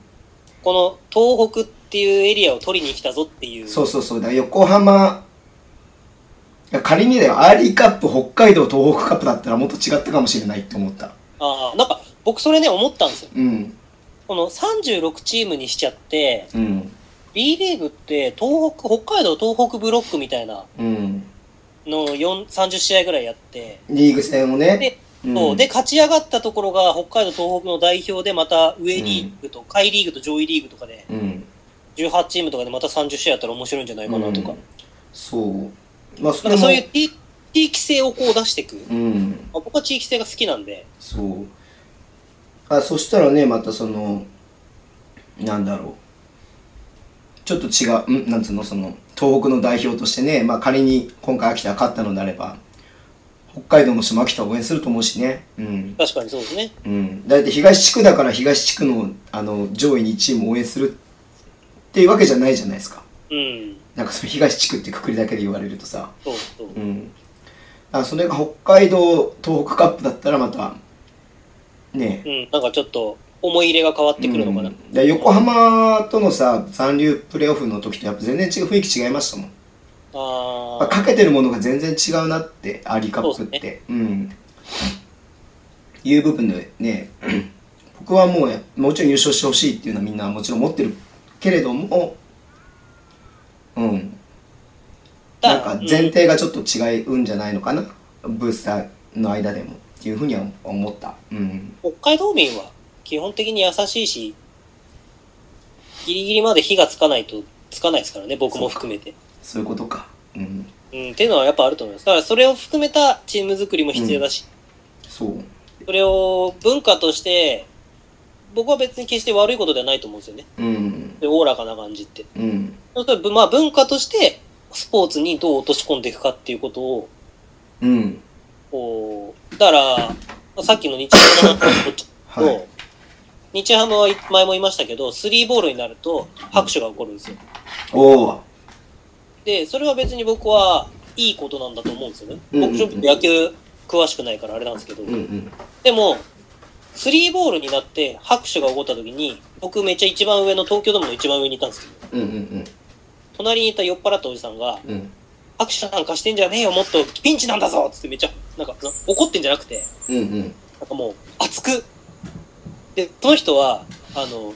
昔の東京時代の日ハムのユニフォームを着てたんですよ。なるほどねオレンジだのかやら違つねうんですよ、やっぱそう。オレンジのやつね。うん。そうそうそう、オレンジのやつ。しかも大沢って書いてた。おお、それはだいぶ古いね。そう。しかもその、そのおじさんが面白かったのが、うん。あの、炎上したいとか、そういう嫌な人とかじゃなくて、うん。その、突っ込んでる時以外は全部、スタッツみたいなのをもメモしてるんですよ。ええー、すげえ。で、ずーっと投球を見て、うん。で、ストレート100何キロとか出るじゃないですか、140何キロとか。うん。あれを多分メモってて、で、交代のタイミングとか、あの、多分ショートゴロだったとか、なんか全部表にしてるんですよ。へえ。だから、やっぱ、東京の日ハムのファンの人のうん。立ち位置と北海道の時代のファンの人たちの立ち位置は違うんですけど、はい。やっぱり移転したから、うん。北海道がベースで、いろんなことが動いてるんですけど、で、北海道の文化としてなってるんですけど、うん北海道っていい意味でやっぱり混ざる文化だと思うんですよね。はいはいはいいろんなところの土地の人が、うんうんまあ言ってしまえばね、内地から、内地って言っちゃうぐらいですから、うんうんうん自分たちは外の人間なんだみたいな、逃げてきた人間なんだぞみたいな感じのところはあるうんへえところで、だからそういう、なんつうんですか、だから違うっていうことをもっと違うっていうところで誇りに持てるような、はいこう文化を見つけていく、見つけていくっていうか、あると思うんですよ。うんうん知らないだけ、気づいてないだけで。だからそういうのも応援にとか、なんかスポーツっていうのは、うん見見せていける一つのツールなんで、なるほどなんか、こう、面白いのが、プロスポーツと共にできていければいいかなと思って、さっきのスリーボールの話なんですけど、うん負け続けてるのにスリーボールで拍手するっていうのは、その隣のおじさんからしたら考えられないらしいですよ。おお僕はあんまよくわかんないから、あれな、あの、そんなに応援についてもよくわかんないし、うんあれなんですけど、まあ人それぞれ感じ方は違うから ねうんだから追い込まれてて、そのおじさんのを代弁するわけじゃないですけど、追い込まれてて、いや、追い込んだ責任は誰なんだって話なんだと思うんですよ。でそのその時の場面が、全然下位バッターの、全然ホームラン打ったことないようなやつにボールしか投げないんですよ。おおで、その、僕も確かにその理由がわからないですよ。うんうんうんもう、ぜひ、あの、日ハム好きな人からは送ってほしいんですけど、うんうんピッチャー投げて、まあ、うんまあストライクが入らないわけですよ。はいで、その理由って、例えば打者が、強打者がいて、入らないんだったらまだわかるんですね。うんで、スリーボールになって、慌てないで頑張れとかまだわかります、う僕んうんも。うんでも、7番とかのバッターにうんストライクが入らないって、うん言ってしまえばそいつの責任じゃないですか。うんだまあからそれはう、ん厳しいね宮本さんね多分おじさんとしては、それは拍手じゃないだろうって話なんだと思うんですよ。うんっていうのをおじさんがまあ愚痴ってたっていうのが、まあはい僕の中で、こう、まあ一つの、うんはいあーまあ確かになってちょっと思うなるほどねでも応援を一生懸命に、僕もそうですけど、一生懸命になればなるほどうん見えなくなることっていうのが増えるんで、まあそうっすよね多分そういうことを言ってるおじさんを見たらう、んなんか文句言うなよみたいな感じになるんだと思うんですうよ。んうん確かにでねも割とおじさんは結構的を得たことを言っ てて、しかもめっちゃね、はいこう、で、スタッツまでつけてるわけですから。うんうんじゃあ来週のゲストはおじさんですねいやーちょっともう東京ドームのゲーム終わっちゃったからもう出会えないですね。ら先週エリゴーさんにねツイツイッターでねあの、はこれはサッカーポッドキャストなのかって言われてましたけ ど今週は野球ポッドキャストなのかって 言われちゃいますよ宮本さんい、やーでも、スポーツとしてうん参考にしなきゃいけないことまはあたく確さんかあるにとそう思うですよねうんだからエリゴーさん言ってるのは秋田の視点で試合見てたけどレバンガの視点で見ててまあお二人の意見を聞きたくってことなんですけど、まあ、先週のね最後に結構秋田のことを宮本さんは褒めてたじゃないですかはい、まあ秋田ね結構いけんじゃないのみたいな今シーズン僕は CS 今年は絡むんじゃないかなと思ってます。うんまあ今回レバンガ戦はね古川選手と安岡選手も出てなかったのかなうんはい出てなかったんですけど まあどうどういう印象ですか秋田僕はうん秋田との決勝を見たら、うんどういう決勝、それはなんなんていうんですかね、その試合にキャッチフレーズをつけるとしたら、うん40分間継続できた方の勝ちのゲームだったと思うんですよ。はいはいはいはいはいそのさっき言ったレバンガの限界がちょっと見えちゃったっていうのが、うんうんこれはこれから変えてってほしいからこそそう思うわけで、はいそういう視点をで見てみたら、もしかしたらいろんな人から発想が出ると思って僕は、言ってるんですけどうんうんうん秋田はうん40分間、ファールスレスレっていう、失礼かもしれないけ ど、のディフェンスをこなして、はいはいはい要はストレスをかけ続けてた結果、うんマークのアンテクスニポカがル起ことかったわけでねすよ。あーテクラアンスポかあテクニカルあアンスポかうんだからカミングスに対しても、うんポジションを取りに行こうとしたときに結構、いやー、それは、やめてよって思う感じのことをやってたじゃないですか。まあ確かに体張って。あのー結構際どいことしますよねあのうん。審判でもそれは、ま去あ年、うんそう去年からの継続であって、うん、でもね翔ちょ郎さんも言ってたけどあれでね厳しいって言っちゃったらそう、そうですねっ。ていう話じゃないですか、うん、だからそれそうワはールもドカうップを経験すると、うんあれで厳しいと言っていいのかっていう。ねやっぱあるからそれはねゲームの中のことでだし審判は笛を吹いてないわけだし、うん。まあ、あれがダメとは僕は全然思わないですけど、そうまあ、それはあれはあれでああいうやり方として正しいと僕は思うので、うんまあ、そういった意味でディフェンスが良かったっていうよりもディフェンスがうまかったなっていうふうに僕は思ってます。うんで、何よりもそれを40分継続できるようなうんメンバーチェンジと、うん、起用方法ね。そう起用方法と、うんだから前田健三さんの起用の仕方、うんバランスの取り方と、うん、勝負どころでうんちゃんと力を出せるように起用法がこう組まれてるうん、うん、とか、うん、だうから先にやっぱ切れちゃったのはレバンガだったんですよん。ね。そうね。間違い実際なくマそうーでしょ。キーさ、3試合やってるっていうのもありますけど、うん、だから厳しい方すると、3試合やったんだからざしょうがないよねっていうのは違うと思うんですよ、僕は。うん、うん。まあ3試合違うやるって分かってるんだから、3試合やるための起用法をしろよって話なんですよ。それさ、本当特に山形戦からさ、はい。なんであんなにあの起用法に固執するのかなって僕思ったんですけど、いや、だから多分それが一番最大値だと思ってるから、うん、それをやり続けて、一皮向けたい、確かに一皮向けたと思うんですけど。おーなるほどね。だから、で、結あの局ね、ベイちゃんも全然使ってないし、うん。まあ、織茂さんは、ま、ほぼ全く使ってない。ウッチーと塚さんもほとんど使ってないし、はい。その中でさ、秋田はやっぱり、まあ、野本選手がいるからっていうのもあると思うんだけど、オンスリーをしないじゃないですか。してないですね。まあ、選手のタイプとしてね、あの、キーナンとニカとコルビーって、あの、なんていうの、ガードタイプの選手じゃないから、うん。余計オンスリーしちゃったら余計大変なことになっちゃうっていうのは目に見えてるんだけれども、うんうんだからその辺でね野本選手うまく使って4人でうまく回してっていうのもあったしはい。だからまあその辺はね起用法の差は感じましたよねすごくだから、それは、うんうーんと、僕は個人的にすごく好きなんですけど、うん内海さんのうん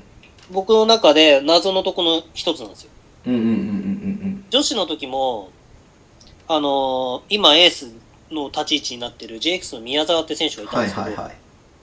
そのトム・ホーバスが宮沢をやっぱり使いたい。はで、い今めっちゃ使ってるんですけど、うんうんで、182センチあるんですけど、はいまあ女子で世界の中では小さい方ですけど、日本の中ではでかいと。うんでも JX だと4番とか3番とかやるんですね。うんうんうんでも宮沢はスリーポイント打たせなきゃダメだと。うんうんうんで、宮沢をリオオリンピックの時に代表に入れてるんですけ ど、ほぼ使ってないんですよ。おうおうおうおうだから、その、万能系の3番っていうのの使い方が僕の中で疑問符なんですよ、内海さんって。うんまあだから僕は個人的に河辺良平を推したいんですけど、そうね内海さんの起用法の中に河辺良平の入り入るスペースがあまりないんですよ、考えると。あもっと使うのかなと思ったんですよだってプレシーズンの2試合目はスタメンで出してるわけだから、うん。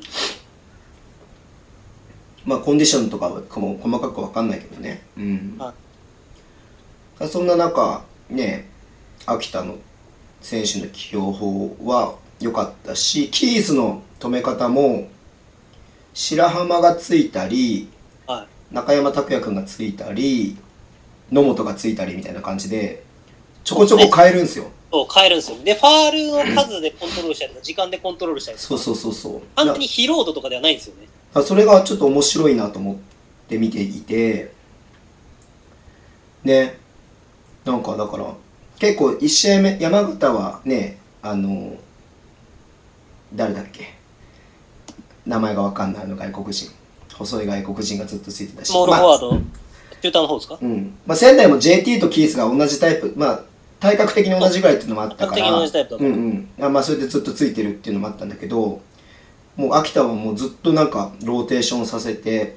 守ってたなっていうのをすごい感じてうんで今見てみましたけど、秋田は30分以上プレーした選手がいないんですよ。でしょううんん、は古川がいなくて30パー、30分プレーしてる選手がいないですうよ。ん、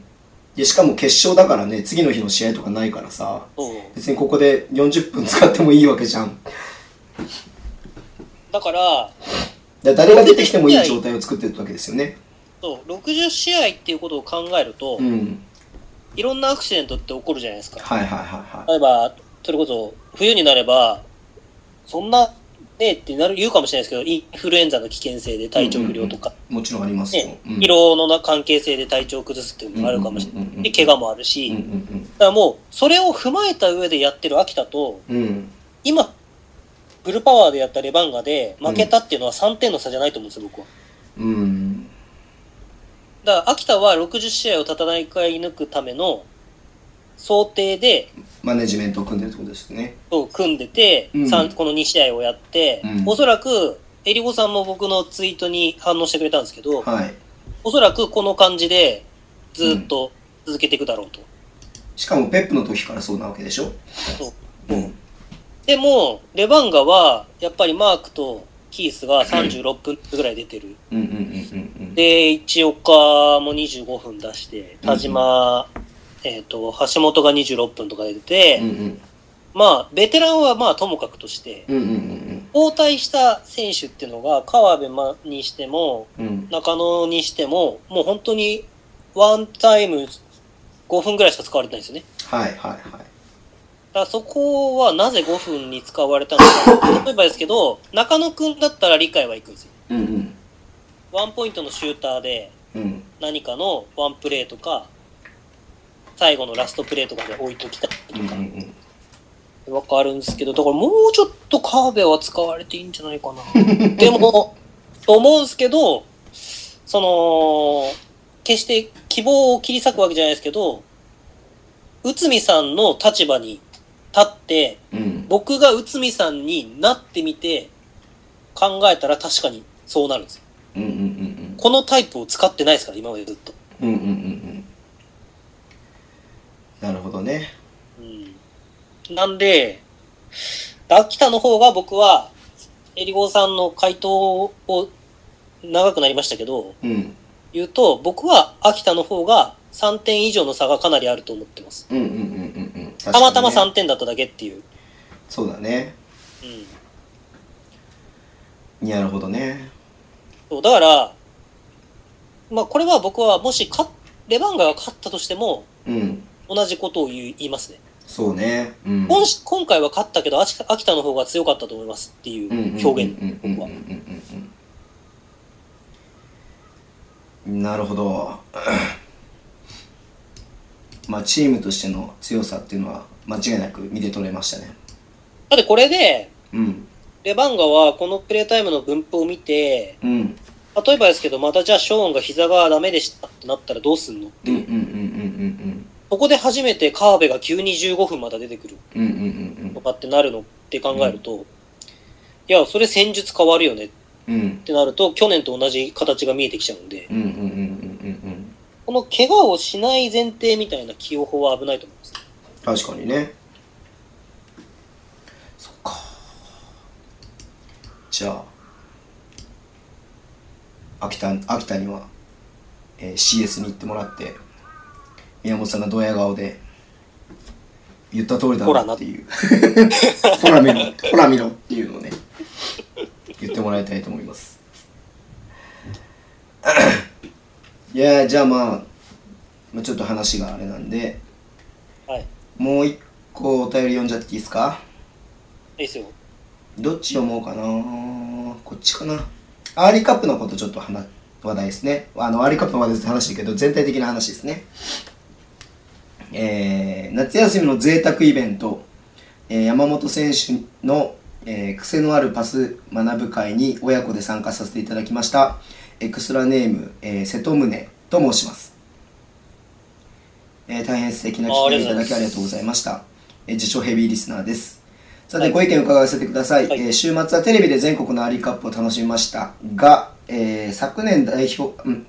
えー昨年代表選手の日程がかぶり不参加えー今年はスプーニーがコンディションコンディション調整のために不参加という状況で、まあ、やむを得ないと思いつつも、えー消化不良感がありますアーリーカップの位置づけどうお考えでしょうかまたアーリーカップならではの楽しみ方があれば教えてください私は、えーリーグオフィシャルのプレマッチとしてあんリーグオフィシャルまあリーグのプレマッチという位置づけであるなら、えー外国籍選手のベンチをインを3人にしたらいいのにって思ってます以上ですなるほど。外国籍3人入れていいっていうやり方は確かに面白いですね。でもさ結局そのリーグのリーグに向けてのっていうのであればリーグと同じレギュレーションでやる方がいいのかなって僕は思うけどああ、それはそうですねう。んうんなのでアーリープの立ち位置、うん位置づけねどうお考えでしょうかってなんか僕らに決定権があるみたいな感じの質問をしていただきましたけど僕らが何を言っても何も変わらないまあ、アーリーカップっていうぐらいだから早すぎるし、 うんだから早めのリーグあのトーナメント戦ですからどうなんででしょうも、ねその、うんえっと、北海道視点になっちゃいますけど、はいはいは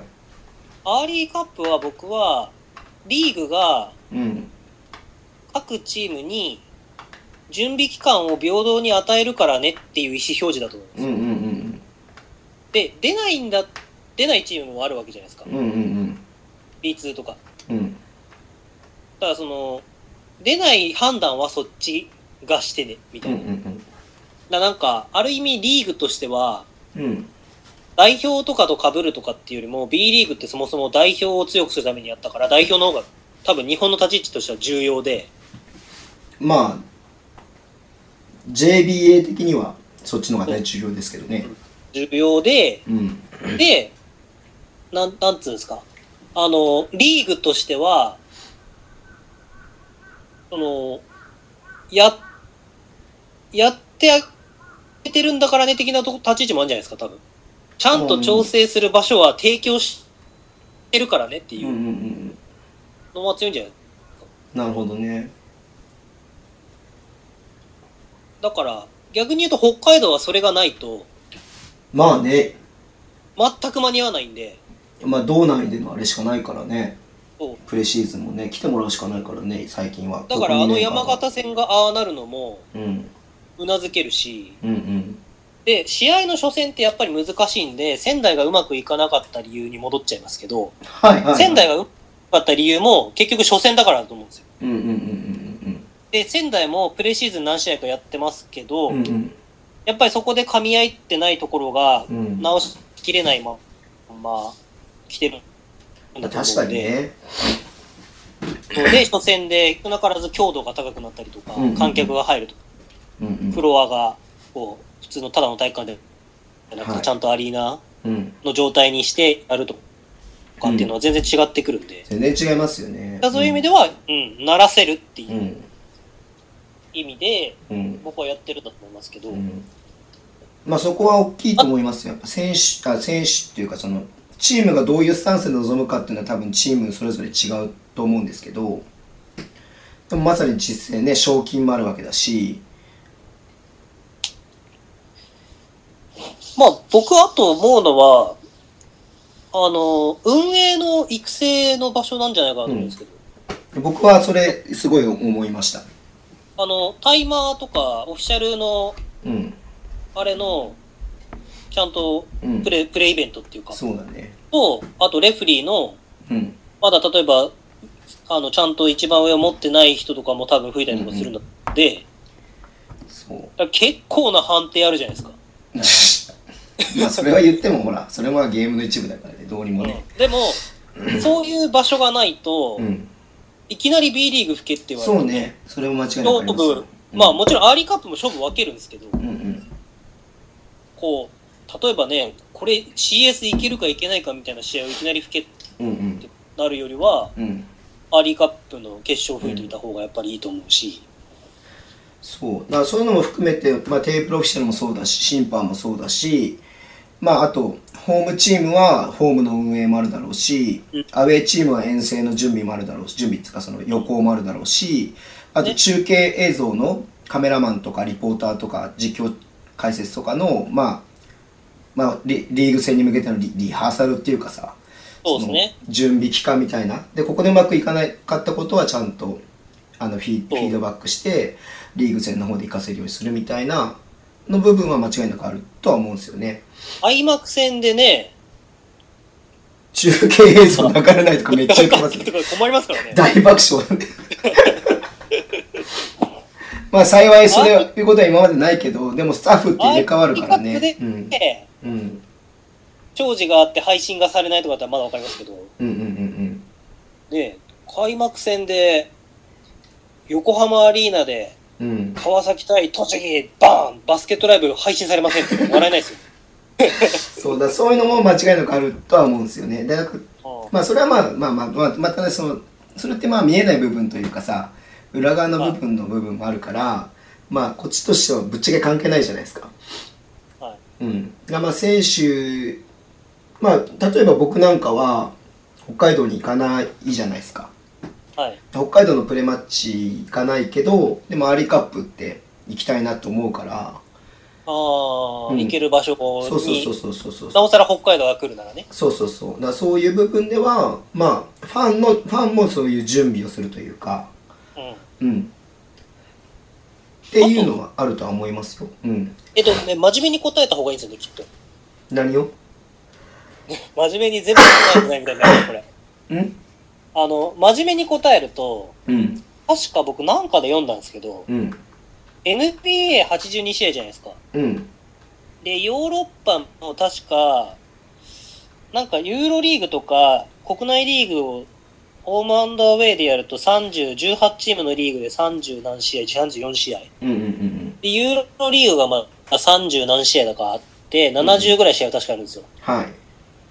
で、国内カップをやると80ぐらいになる。だから世は界は80ぐらい試合をこなしてるんですね、1年間い。うんうんうんうんうん。で、に日本は60試合なんで、はい。だから、アーリーカップと天皇杯を入れて70ぐらいなんですよ。ああ、CS 入れないで。 CS 入れたら多分80ぐらいになりますね。なるほどね。うんうんうん。確かその B リーグができた時の基準が80試合を目指す感じだったはずなでするほどね。うん。でだから、それをやらない、まずそのそこに持ってかないとう、ん。うんあの、世界にそもそも追いつかない。うんうんうんだから今回のワールドカップ見ても思ったと思いますけど、うん相手の方が上手いのに、うん。うん。自分たちの方が試合数少なくて、試合体感、リーグのレベルが低いって、いや、どうやって追いつくのよって話じゃないですか。 いや、めっちゃ笑います。いや、そりゃそういやだ。そりゃそうだよね。だって自分の方が実力が劣ってるのにさ、その人たちも努力しなかったらね、ってなりますもんね。うん。そりゃそうだから、うん確か最低基準が80みたいな感じなんですよなるほどね、80まで持ってきたいってなんだねで代表選。手うん、代表選手は招集されて、いろんなのを年間やると確か20試合ぐらい増えて100ぐらいになるんですよ。なるほど、なるほど、なるほど。で、そうすると確か3日に1回ぐらい試合をしてるみたいなペースになって、うんうんうんうん。それがまず強化の大前提だと。なるほど、なるほど。って言ってるんですけど、去年の水曜日ゲームのうん、増。加、うんうん。で、過密日程だみたいな、また話が出るじゃないですか。へえ。でも、その、結局やっぱ、今回でちゃんと僕は、そこを僕らは理解しなきゃいけないと思うんですけど、うん。足んねえよって。あと足んないと思います。120試合ぐらいやんなきゃいけないんですよ、多分。いや、それは大げさですけど。だからさ、そでのも、、仮にやったとしても、アーリーカップを調整みたいな雰囲気で捉えてるチームも絶対あると思うんですよ。うーん。わかんないですよ、どこがそう思ってるかが。うん。でも、そのよりかはやっぱり強度が強い試合として、やっぱりやらないと意味ないじゃないですか。そうですね。うん。し、あのー単純に、なんて言うんだろう、レベルを上げていく方法としては、試合数を増やすか、うん。リーグのレベルを上げるしかないじゃないですか。そうね。うん。だからまあ、そこで試合数をまずは増やそうって話だったと思うんですうーん。ただ、僕が感じるのは、3年やって思うのは、18チームお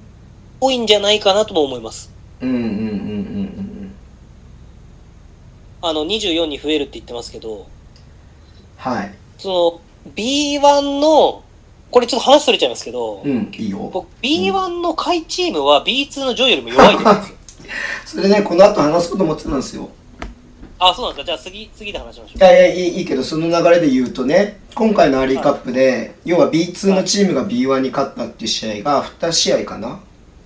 アースプレと、えっと奈良が滋賀に勝った、はえーアスフレが三栄に勝ったっい、はい、ていう試合があってあんまあアップセットが起きてるわけですよね、は宮本さんもそのその B2 の上位と B1 の下位チームは同等もしくは逆転してるんじゃないかみたいなツイートしましたけど、まあアップセットやるとやっぱ盛り上がるじゃないですかはい。うん、あただそのね宮本さんが言ってる通りやっぱそこって差がない、うん。うん、しかもさあの信州とかさ群馬みたいに去年 B2 の上位だったけどまあのっぴきならぬ状況ではい。要は B1 に来れなかったチームがアップセットしたんじゃなくてうん。奈良とアスフレっていうのがまた面白かったなと思っていて。 10位、もしくは B2 の10位のしちょっと下の方みたいなチームです、うん正直。だからまあもうまあ滋賀と三円がなんか悪いっていう意味じゃないけれどもまあこういうことも起きてくるからこはいの、ビ、アーリーカップの位置づけチームによる位置づけって多分それぞれなんだろうなって僕も感じたんですけどその宮本さんの下位と上位の話はもうちょっと深く聞いてもいいですか僕はうん去年4強に残ったのが B1 で、えっ、と、千葉、うん東京、うんえー琉球、栃木、あ、栃木、当時の栃木はいだったじゃないですか。はい僕多分 B1 でそこと同等でやってやっていけるのって6チームくらいしかないと思うんですよ。はいはいはいはいで、例えば戦い方が別個にしてた名古屋とかは面白いと思うんですよ。うんうんうんうんこのよくズボンさんが言いますけど、はい真っ向勝負しないで、ちょっと違う戦い方を、スリーポイントをこうんう、増やしていったりとかして、うんまだ去年なんかね、B リーグで、それこそあと、富山とかは、うん、富山もまさに B リーグ全盛のか、あの、新潟とか、はいはいはい、ね、ビッグマンのジョシュア・スミスをうん、置いて、もうゴリゴリこうう、ん、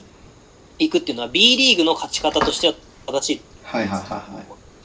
それが今の話は世界で戦っていくっていうのは別ですよ。うん全然違いますだからねリーグ、そうリーグとしてうんうんそういうチームがあってもいいと思うんですよ。うんうんうん1個2個とか。うんで、だから、まあ、大きく分けても、チャンピオンシップに出た8チームはいくらいだと思うんですよ、多分。うんうんうんが、同等とか、まあ、同等の中でも、やっぱり千葉とか栃木とか優勝4つに入った方が抜けてますけどうん。はいまあ勝負できるっていうところで言うとねそうそうそう。で、僕はそこから下と、うん6つ、B2 と6つぐらいは一緒じゃないかと思うんですよね。へえなるほどなんだったら僕は信州は B1 に来たら10位ぐらいに入ると思います。うんうんうんうんうんうんなんだったら、えきょ去年の信州ってことでしょいや、去年の信州来たら10位ぐらいにう入んるうんうと思うんですよ。んなんだったら、下手したら CS あるかもしれないです。うんまあ、これはは課題評価すぎるかもしれないですけど。うんうんまあでもそういうことが起きててもおかしくないようなですリーグになってるってことですよねうん、うんと思ってます。うんで、その中でう、んあの、これリーグやってれば僕は自然なことだと思うんですけど、えっと、まあ、例えば、去年の北海道とはい千葉がやったら、はいボッコボコにされたじゃないですか。はいはいはいはいあの試合をやってる意味はないと思うんですよ、僕。双方においてそう。これは、日本がレベルアップを、これ北海道の批判じゃないですよ。日本がレベルアップをするために B リーグというクラあのリーグをうん作って、うん日本代表選手、各クラブの選手たちのレベルアップを図ろうって言ったのに、うん18位のチーム17位ですか、事実上は。と、1位のチームが、勝率1位のチームがやってダブルスコアで終わるっていうのは、うんあんまりやってて意味ないと思うんですうんよ。これは NBA だったら別にそれはあっていいと思うんですよ、うんう僕。んうん同降格が別にないしうんう、んうんそもそも集まってる人たちは世界のトップなんで。はいだからそういうところには、僕は、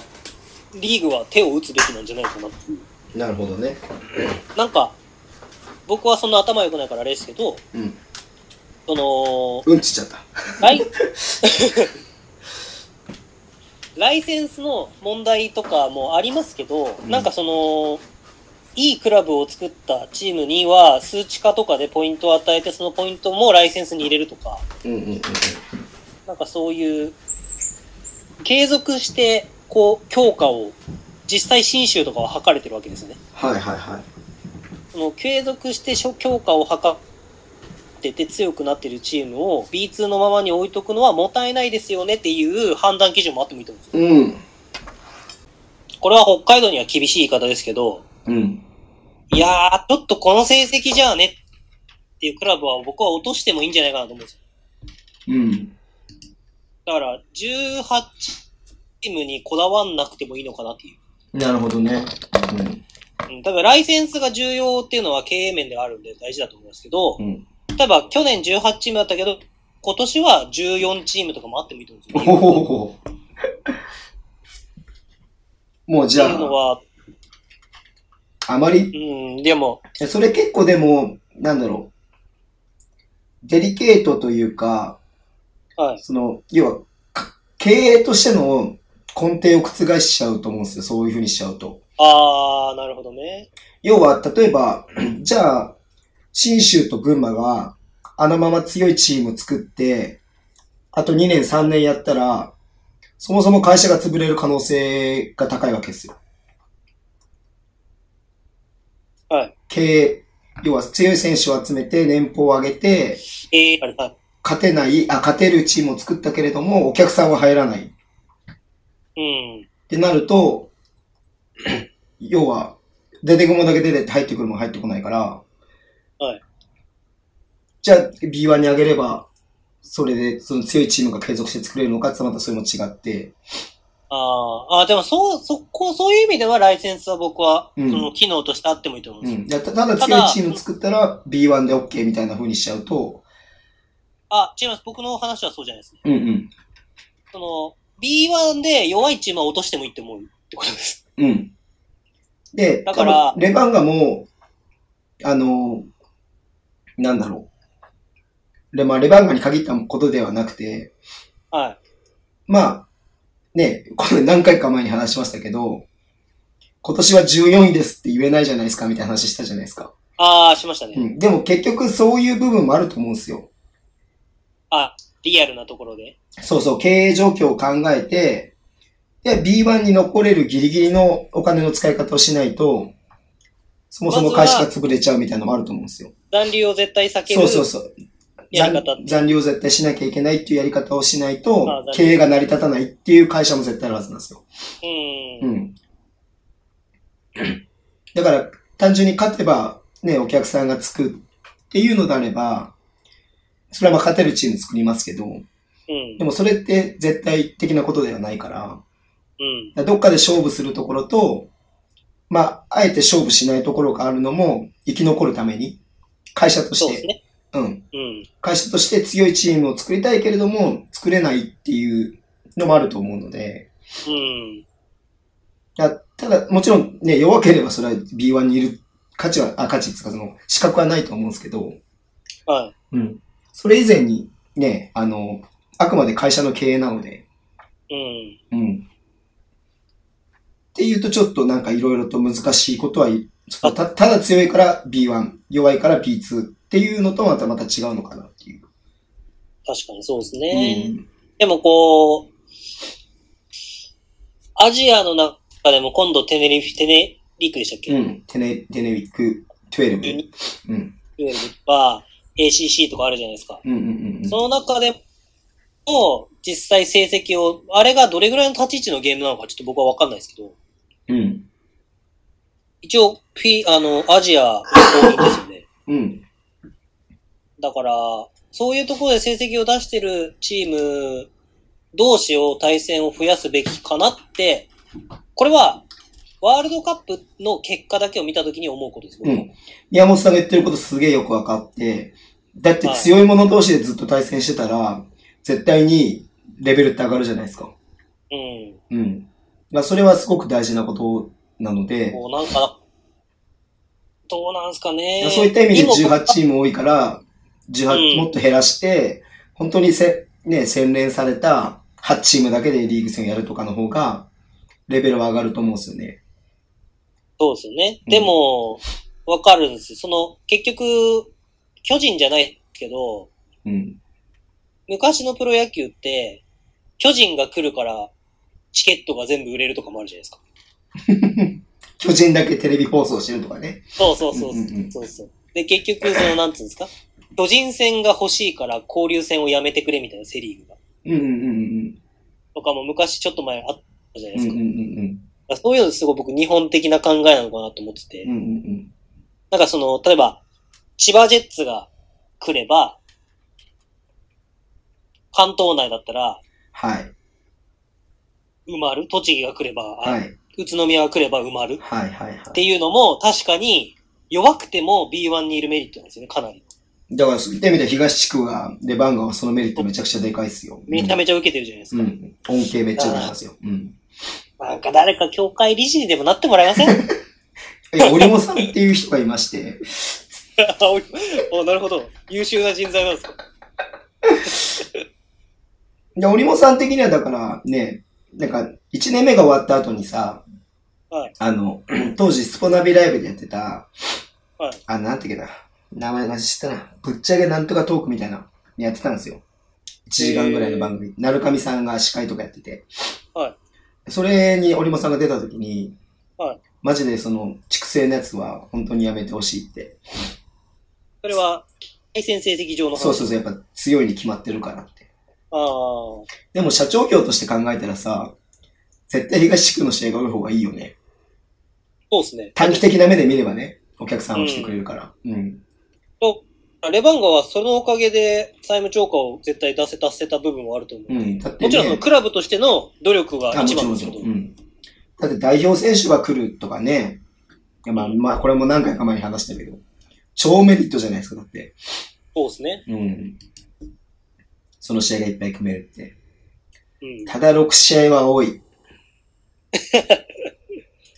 ら半分とかでいいんじゃないかなとか。まあ、総当たり戦が一番いいっすよね。うん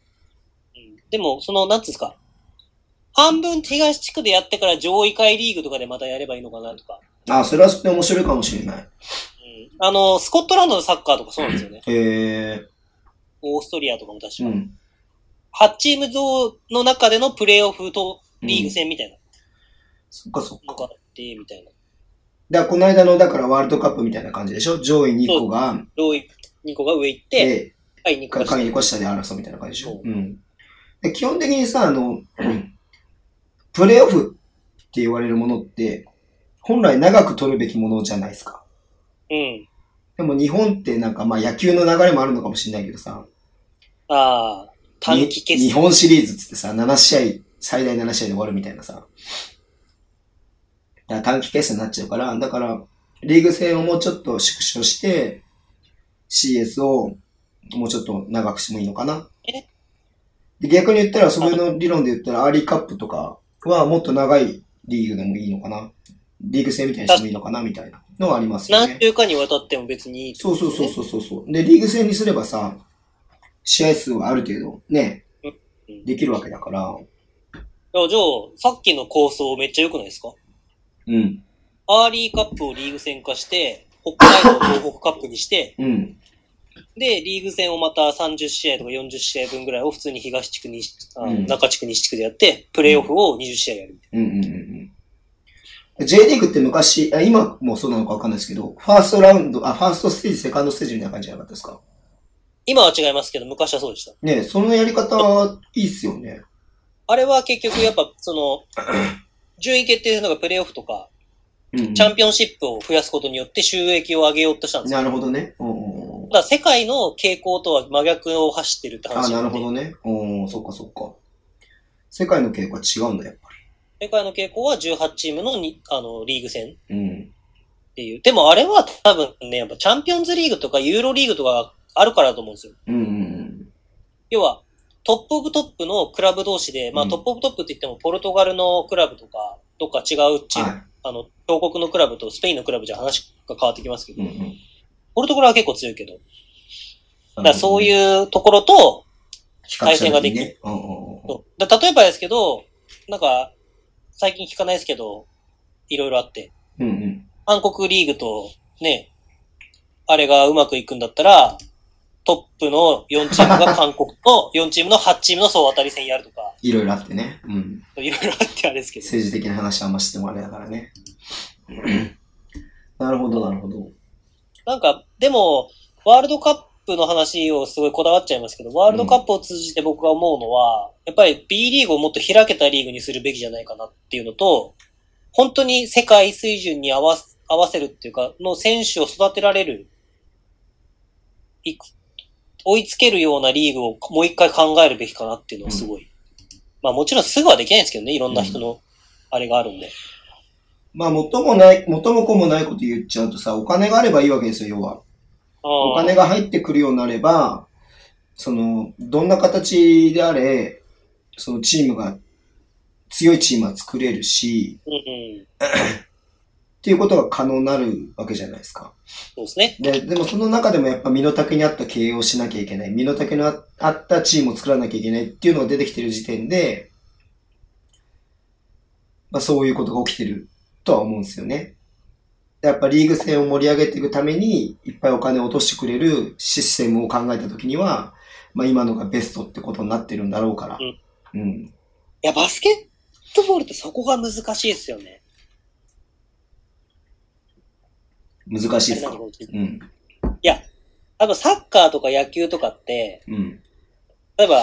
選手にかけてる総年俸とか、チクラブの総予算とかうんうんの比較表を出したときに、うん。うん。それが一致しない場合があるじゃないですか。はいはいはいはい。例えば、この間 J リーグが出てたんですけど、ヴィッセル神戸が48億だから選手の総年俸だから、で、大分トリニータが2億ぐらいなんですよ。うんうんうんうん。でも大分トリニータ確か今10何位ぐらいにいるんですよね。へえ、そうなんだ。だからサッカーはそれがあり得るんですよね。うんうんうん野球でも、日本ハムファイターズと巨人比べたら全然腕の差ですけど、はいはいは全然成績日ハムの方がいい時あるじゃないですか。い。だうんうんうんうんからそういうことが、起こせるスポーツと起こしにくいスポーツっていうところに分かれると、やっぱり、うん。なるほど、ね。バスケットボールはある程度、お金で集めてきていい選手を取ってくれば成績を出しやすいうん。し、あの、まあ、まあ、11アメリ人カでやるっていうのと、9人でやそうる。ですねしかも9人っつってもピッチャー毎回変わるわけだからね。うん、それが5人っていうと、その1人にかかる比重って大きいからね。比重が大きいし、まあ、アメリカのスポーツでアメリカがルール、世界のルール的に、絶対的になってるスポーツの中で、うん。まあ変わってきてますけど、うやん。っぱりアメリカが特殊なルール、FIBA とは違うルールを使って、それを前面に押し出してるわけですから。うん NBA がってことですよね。そうそううそんう。うんうん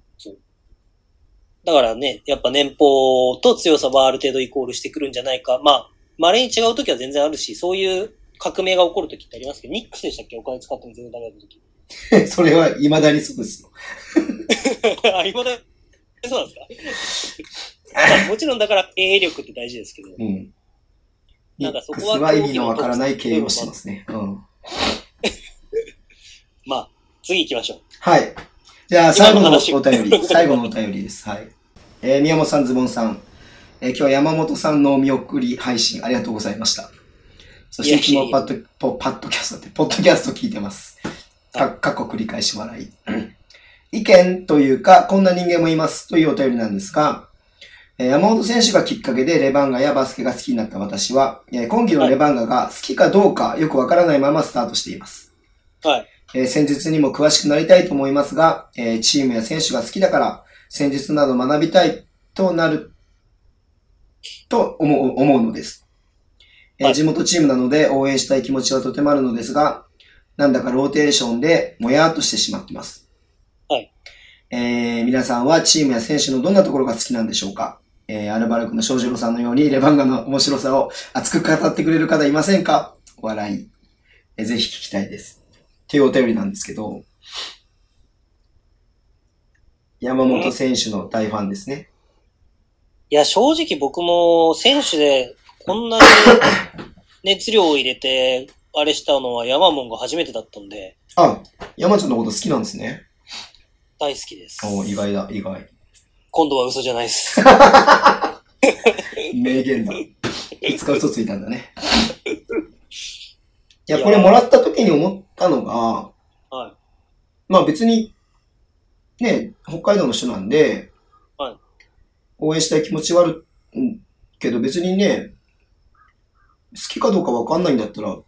きかどうかわからなくてもいいんじゃないのかなと思いますけどね。ああ、そうですかこういう言い事するとなんか、冷たく感じます。え僕、ま、逆全く逆でした。もっと冷たかったです。えいや、何好きかどうかわかんないんだったら好きじゃねえよと思ったの。いいかどうかわかんないんだったら行かなくていいんじゃないか な。あ、そうそうそう、だから、それはあ、一緒ですかうん。でも、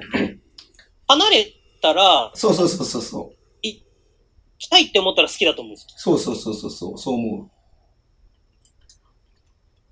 う。で、ね、山ちゃんきっかけで、 山ちゃんきっかけでさ、は好き、ババスケが好きになったわけじゃないですか。はだからまあ、別に山ちゃんがいない、いなくなっちゃったっていうのはおかしいけど、は別にね、あのそれでバスケまだ見てたらやっぱバスケは好きなんだと思うし、多分見てるうちにまた好きな選手出てくるんじゃないのかなって思うと何これちょっと残酷な言い方になる。い。いやー、僕はそれはちょっと同感できないな。いや、多分、うん。この方だけじゃなくて、うん。この間札幌のポッドキャストとかでも、その牧前選手が好きで、そうだよね。うん。もうほぼ情報に触れなかったっていう人が、うん。もういらっしゃったんですよ。はいはいはいはい。で、まあ、前回関野選手のね話も、出てたもんね。だから、それも僕は北海道の文化なんだと思うんですよ。うん。それが、いいか悪いかの評価はいつも、評、あじゃなくて、うん。北海道のスポーツ選手っていうのは、スポーツを見られるよりも、その、要はアイドル性の方が、アイドル性が強いっていうか、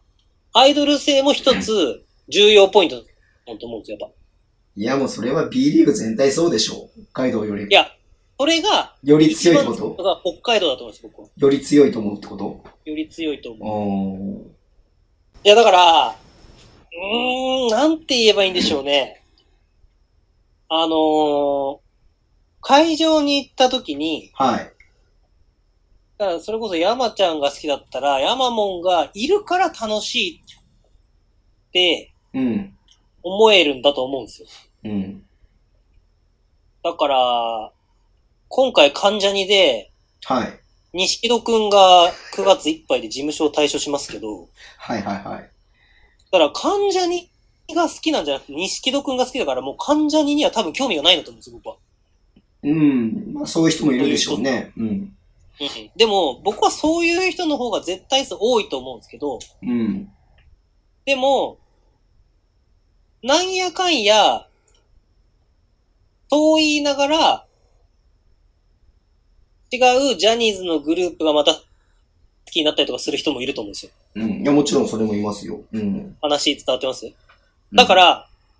離れてみたら、結局また自分が何が好きかがわかると思うんで、うんうんうんその時にバスケだったら僕はそれでいいと思うんですよ。うんうん。ただ、あ僕は、そういう人、そういう人、はい。そういう、山ちゃんが、大好きだっていう人に山ちゃん以上は出てこないんだと僕は思ってま す。え、僕は女性はそういうもんだと思ってます。いや、僕、え、なんだろう、すごい嫌われるかもしれないけど、僕は逆だと思います。女性だからでそれは男性きる。的な考え方じゃないですか。え、だん、え、だって男の方がよく引きずるって言うじゃないですか。ええー、でも男の方が絶対浮気するじゃないですか。だから女、女性は、別に、あの、この、さんが、そうだって言ってる意味じゃなくて、あはい。いや、もちろん前いた選手も好きだけれども、でももうすぐ次を探せるのは女性の方がそうだと思いますよ。あ、あ、ああ、そういうことか。うん。それはなんかそうやって言われて確かに。で、この選手のこと好きって言えちゃう言えちゃうっていうとうんなんか喧嘩売ってるみたいなんですけど、言う、言う、言うことができる。あれですよね。え、こないだまであの選手好きだって言って凹んでたのに、もう切り替わってんじゃそんうそうそうそうう。そうそうそう。うん。だからそう、女性の方がそういう感じなのかなと思いますけどあね。男性の方がなんだ、そのそ忠の誠心が強いというか。いや、僕、思い入れが違うと思うんですよ。どういうことどういうことああ、うん。これは僕の周りっていうか、その方じゃなくて、うん僕もズボンさんもその方知ってるけど、その方の話じゃなくて、僕の周りでもあれなんですけど、うん。要は、やっぱりその、あその人に対するごめんなさい。愛情、はい。あの、エクストラネームもらって た。じゃあ今までのとこ全部 P 入れとくんで、はい。あの、北家老さんです。じゃあ P 入れといてください。はい、P 入れときます。ごめんなさい。ちょっと僕は読み落としてた。ごめんなさい。高郎さん北家老さんの話ですね。はい。と、とかがじゃなくて、うーん、なんか僕、なんて言うんだろうな。愛情よりもうん。母性だと思ってて、はいはいはいはそれがいいかどうかはちょっと僕の中でわからないところもあるんですよ。い。うんうんその、すげえ、批判を浴びるかもしれないですけうん。ど、はい。あの、田原くんいるじゃないですか。はいはいはい。田原くんがうん。北海道の孫みたいな言われ方してるじゃないですか。はいはい。北海、あ、道民の孫か。はい。なんかだから、そういう、なんて言うんだろうな。その、好き、好きだけど、付き合いたいわけではないうん。対象うん。でも、逆に絶対付き合いたいと思ってる人っているのかないるんじゃないですかいるのかいるでしょ、そりゃ。へえ。その、でも、それって親子の関係に似てる気がして、うんうんうんうん。その言い方失礼ですけど、子離れできないお母さんみたいな。で、口が悪い。で、あの、子離れできないお母さんは、うん。やっぱ、何探しても、うん。子離れはできないと思うんですよ。うんうんうんうんうんうん。だから、難しいんだと思います。え、なんで山ちゃんのが好きになったんだろうね。それはあれですかなんであんな男なんかってことですかいや、じゃあ、そうそう、じゃじゃじゃじゃじゃじゃ全然、真逆の意味だよ。風評被害だよ。ズボンが山本の悪口をポッドキャストで言ってるぞって。 だからあいつ、お見送り来なかったらしいぞ、みたいな。違う違う違う。だって山本選手がきっかけでレバンガやバスケが好きになったって言ってるんですよ。はい。えー、ねだから、じゃあバス、なん、何、な何がきっかけなんだろうね。顔なのかな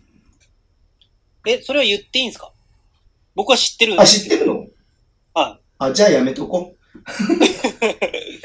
や、うん。でもさ、あれじゃないですか。この、北家老さん、ポッドキャストで一番最初の頃から聞いてくれてるわけじゃないですか。はあ、まあ山本選手、ね、山本時やったからっていうのもあるかもしれないけれども、い。うん。繰り返し聞いてくれてるわけですよ。もうありがたいリスナーさんなわけですよ。はい。なのに僕はエクストラネームを読み落とすっていう失態をして、大ですよ。申し訳ないです、本当に。で、はいねえ、なんこう、山ちゃんが好きなら別に、エクストラパスね、なんで聞いてくれてんのかなみたいな、 ちょっと思うし、なんか申し訳ないなっていろいろ思いますよね、なんかね。でも、わりかし、うん山本修介の情報を拾うためには、このコンテンツ重要じゃないあ、まあまあまあまあ、確かにそうか。だって、ね、今所属、今まで、てか現状もないわけだし、うん、なるほどね。山本修介情報でやってるうん。 情報、コンテンツってこれしかないですよね、多分。え、なんかおかしいこと言ってますいや、今日さ、馬場雄大選手がさ、は NBA 挑戦します、挑戦とか、海外挑戦しますっていうのを会見やったじゃないですか。い。はうん。まあ、エクストラパスはそこは追わないけれども、山本修介はいくらでも追ってるぞって思ったから、なんか、なんかそれですごい楽しくなったっていうのを今思い出したわけです。い。いや、そう、でもだから、僕らの感覚とも一緒なんだと思うんですよね。うん。その僕らが馬場雄大に今触れてないじゃないですか。はいはいはで、馬場雄大選手の話は別にものすごいことで、いはい。うん。どういう状況、条件であれ、オファーが来るってことはう、ん。やばいじゃないですか。今までの日本から考えれば。うんうん。でも、山本修介はこれから、その、オファーじゃなくて、チャンスをつかみにはい。行ってるわけですよね。はい。で逆に言うと、僕らからしたら、そういう人たちの方が魅力的に映るっていううん。部分なんだと思うんですよ。だかはい。らそうなってくると、要は、僕らも、山ちゃんがいなくなったから山ちゃんを追わないみたいなことはありえないし。まあそうっすよね。うん。全然話のあれが、それちゃって申し訳ないですけど。ああ、でもどうなんですかね。かといってなんか僕なんかがバスケ面白いですよって言ったところで面白さ伝わんないしな。うん。バスケめんどくせえって思うかもしれないですね。うん。 絶対思いますね。あ、まあ、パー思う。皆さんはチームや選手のどんなとこが好きなんでしょうかっていうこれね。逆に来週聞いてみましょうか。え、来週会うのいや違う、それを募集してみません皆さんに。なんあ、なるほどね。か経験したことある人とかう。ん。え、だかああ、ら、でもいないか。え、推しチームのってことじゃなく、だってて、選手ロスになっちゃってみたいなことああ、そうそう、そういう。でも、例えばですけど、三河から、橋本がいなくなって琉球に行った時の人は、きっと琉球に追いかけてるし、うん。まあ実あ、際ど今う回も言いまやしたってよ。考えたら初パターンか。何が山本修介。あ、日本にいなくなっちゃうっていう。そうそうそうそう。しかも NBA じゃないから情報すら入ってこないっていあう。ー。え、山本修介持ってればいいんじゃないですか別にレバンが来ないって。いやでもなんか地元のチームだから応援したい気持ちはあるらしいです。それは地元のチームがちゃんとしたらいいんじゃないですか、それで。 こう、まあ、まあそうね。地元のチームなんで応援したい気持ちがとてもあるっていうことだから、地元愛はあるってことですもんね。いやなんかズボンが地元はいないみたいな言い方しないでもらっていいですかいや、違いますよ。うーん、まあ、ないのかもしれないけど、どうなんだろうな。逆にズボンさんだって、わからないわけじゃないですか。なんでレバンガだったのか。そう、だから、なんか素晴らしさみたいなのは、し、楽しさみたいなのとかも伝えることはできるし、うん。で結局でさ、もなんか、いつも言う、いいつも言ってるかどうかわかんないけど、はい。多分レバンガとか選手とか目当てのものが一つだけの時って、はいあんまり人って行動しなかったりとかするんですよ。えー、でも、例えば山本修介が近くにいる。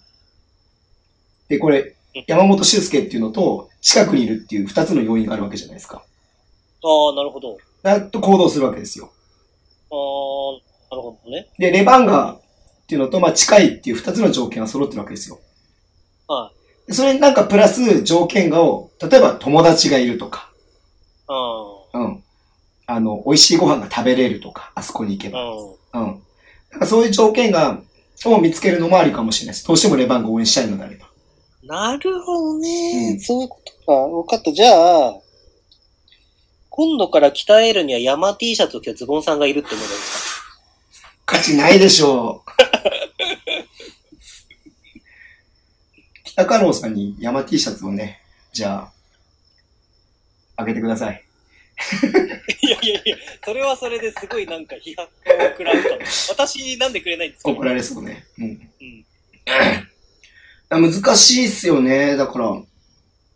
だから、僕、逆に聞きたいですね。うん本当に。そういう、そういう人たちどうしたんだろうっていうのは。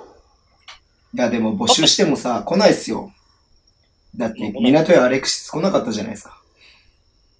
港屋アルプスなんですかズボンズチャレンジ。ズボンズチャレンジえー、今週のズボンズチャレンジですけども、ちょっと待って、急に始めないでもらっていいですかでも振ったのそっちじゃないですかい。やだって、言ってないっすよ。だって来なかったじゃないですか。話が煮え切ってる、煮え切ってるとちょっといろいろ来てるんで、今週は港屋アレクシで募集したんですけども、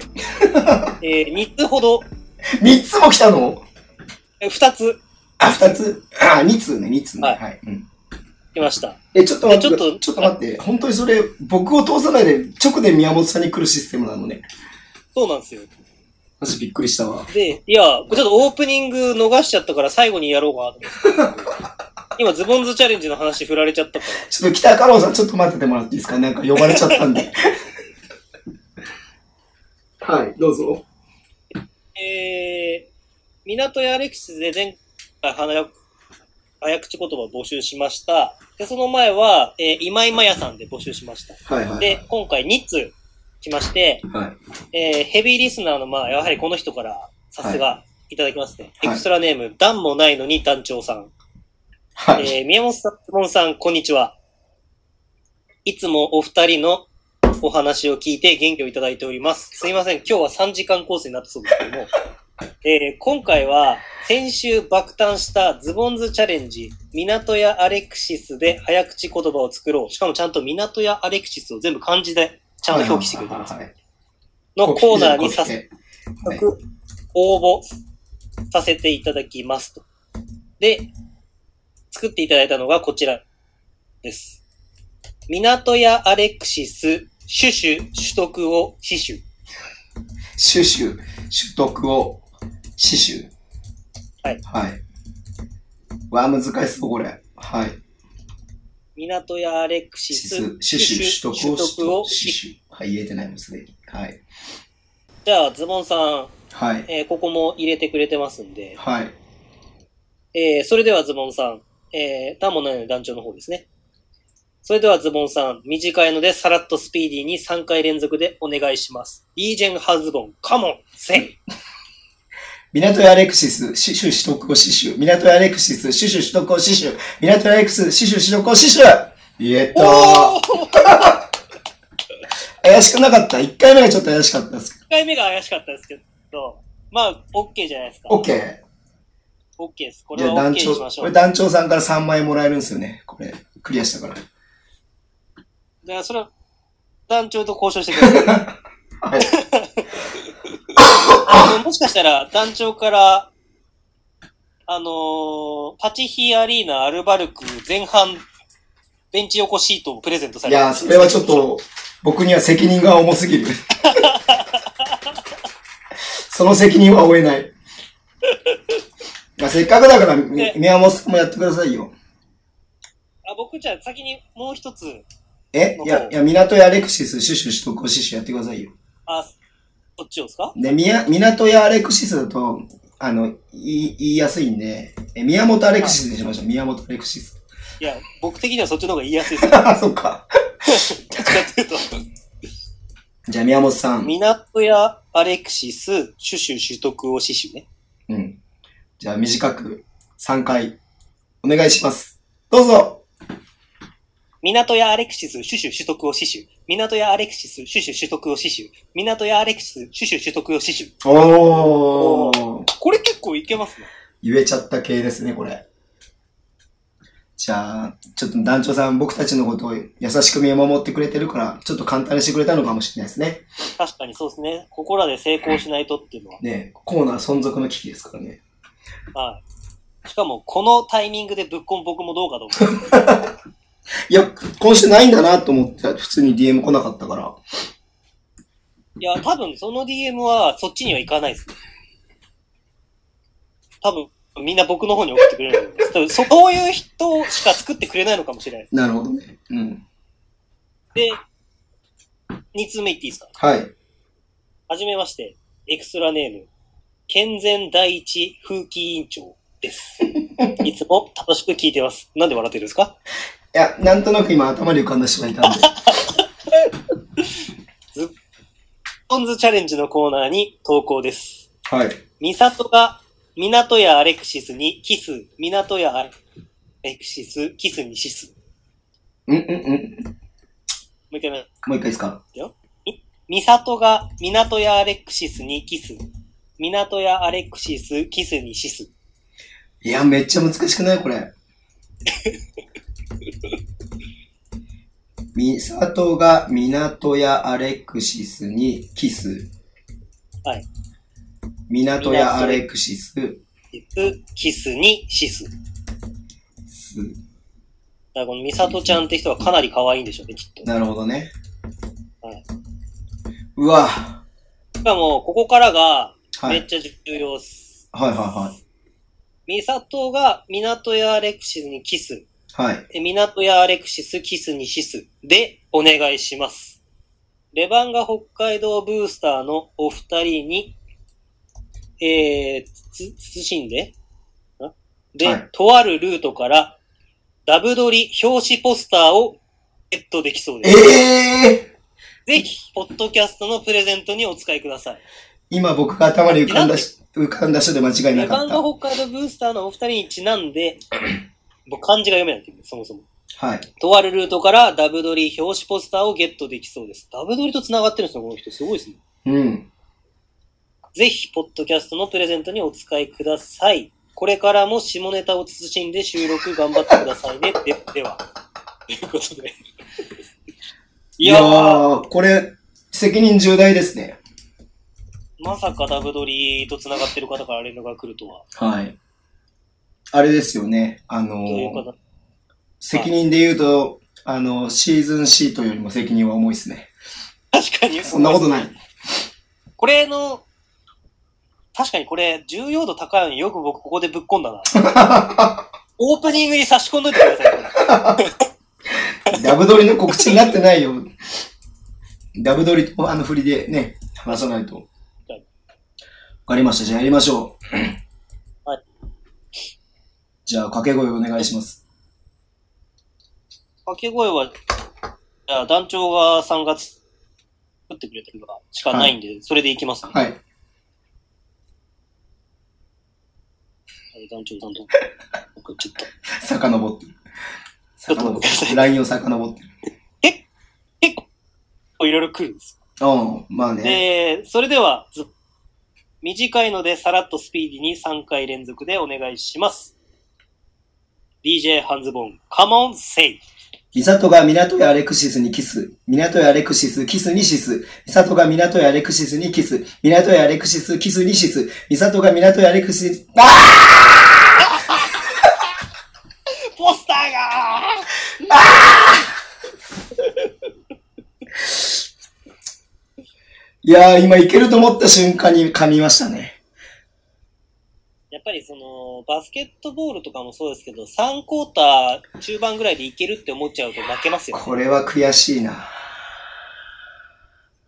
はい。悔しいです。 いや、宮本さんが OK なら OK じゃないですかまあ、僕の出来次第でこのポゲットできるポスターが何個になるかとかあるんですかね。もしかしてじゃあ、宮本さんもやってもらっていいですかはい。じゃあ、いきます。はい。じゃあ、宮本さん、いいえっとですか 掛け声。は。い。宮本さん、じゃあ、お願いします。どうぞ。ミサトが港やアレクシスにキス。港やアレクシス、キスにキス。ミサトが港やアレクシス、港やアレクシス、キスにシス。みんなさとって た。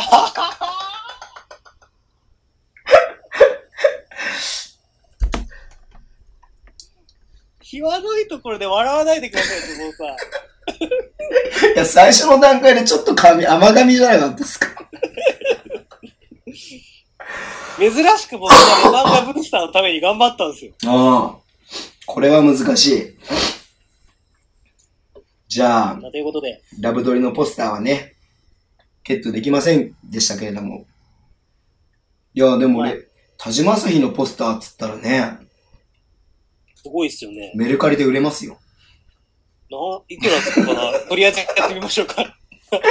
ダメでしょ、メルカリに出しち ゃ。叩かれまくりますよ。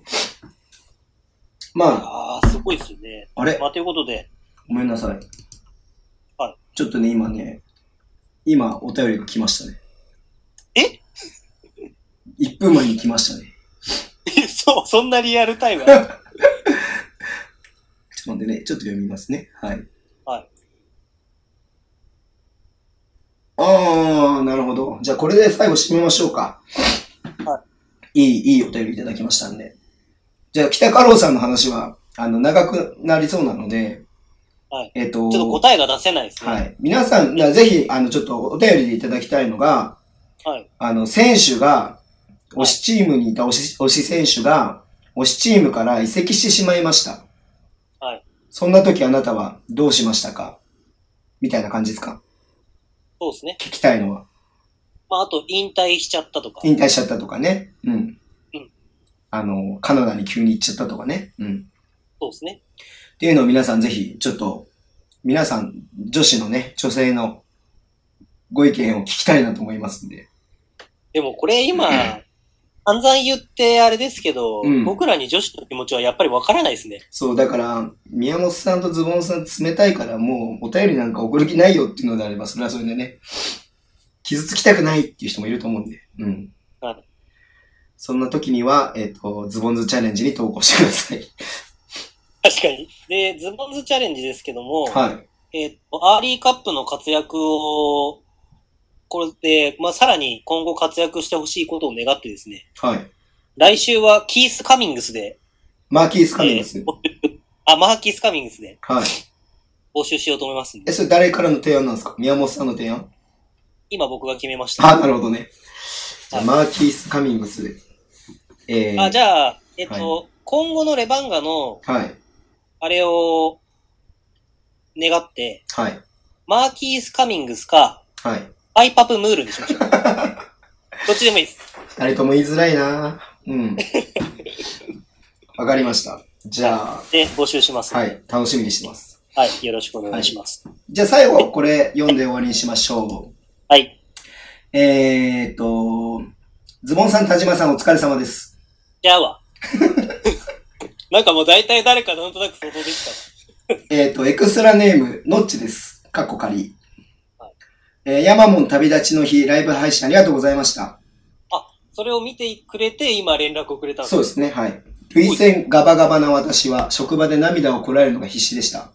はい常に前向きなチャレンジャーヤマモンをこれからも応援したいと思います。はい。そこで、お二人が、えーヤマモンと過ごした暑い夏について話せる部分だけでいいので、ぜひ教えてください。よろしくお願いします。っていうお便りで話すせねる。部分だけ。なんかズボンさんありますえー僕はあんまり暑い夏を過ごしてないかもしれないみたいなんですまあ、そうですね。どっちかっていうと僕の方が連絡も取ってたし、企画とかの連絡を先に多分提案するけど。のがはい僕はだいはい。うん。ったから、あ多分でも結構見たまんまですよね。多分そんなに隠すよ、隠すっていうか、うん。裏のことがないですよね。あんま、あんまないですよね。そのまんま。丁寧だし、うん。普通に爽やかあ、だしそういうことですかうんうん。え、どあういうの、こと僕が言いたかったのはうん、多分、全部、その、裏っ側でこうだったっていう情報はほとんどないっていうか、うんうんうん。多分、イベントするときもこういう経緯で、こうでこうでっていうのも全部僕喋ってるしう、んうんうん。だから、あんまり話せることがあない。んまりないですね。多分皆さんが見たまんまですよね。ない。まあ、特段何も面白いエピソードが出てこない人ですね。面白いか面白くないかって言ったら言うほど面白くはないです。だから怒られる って。ズボンさんが山本俊介のこと悪く言ってましたよ、ポッドキャストでって。なんて言うんだろう。なんか、すごい思うのは、うん。こう、ヤバモントークの東京までは、はい。ちょっと一枚壁がある感じだったんですよ。おおまあね、それはだって、よくわかんない人たちですもんね、いきなり連絡してきてね。うん。提案者と、うん企画提案者と、要はプロ選手、うんうん依頼、オファーを受けた人っていう、うん。うんっていう感じだったんですけど、あの、あーうんと、なんて言っていいのかな札幌のヤバモントークが終わった後に、はいはいはまあ札幌のヤバモントークで、い。うん。まあ、いろいろ一悶着は、二悶着あって、はいはいはい。で、まあ、山本選手がどうじゃなくて、結構僕が吠えた。はいはいはで、まあ、あだこだ。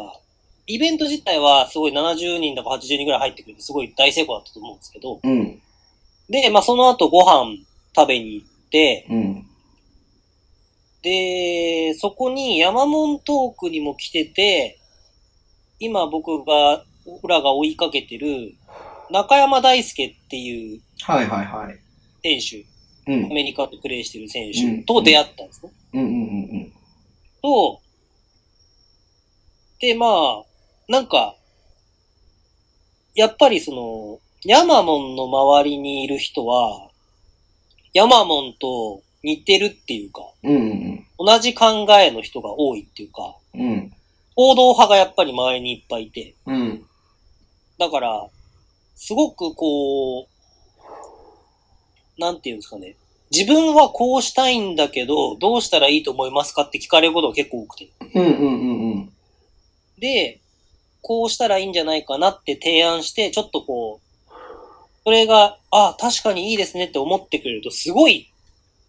スピード感で話がはいはいは進むんですよ。い。うん。で、僕が一番嬉しかったのは、あの、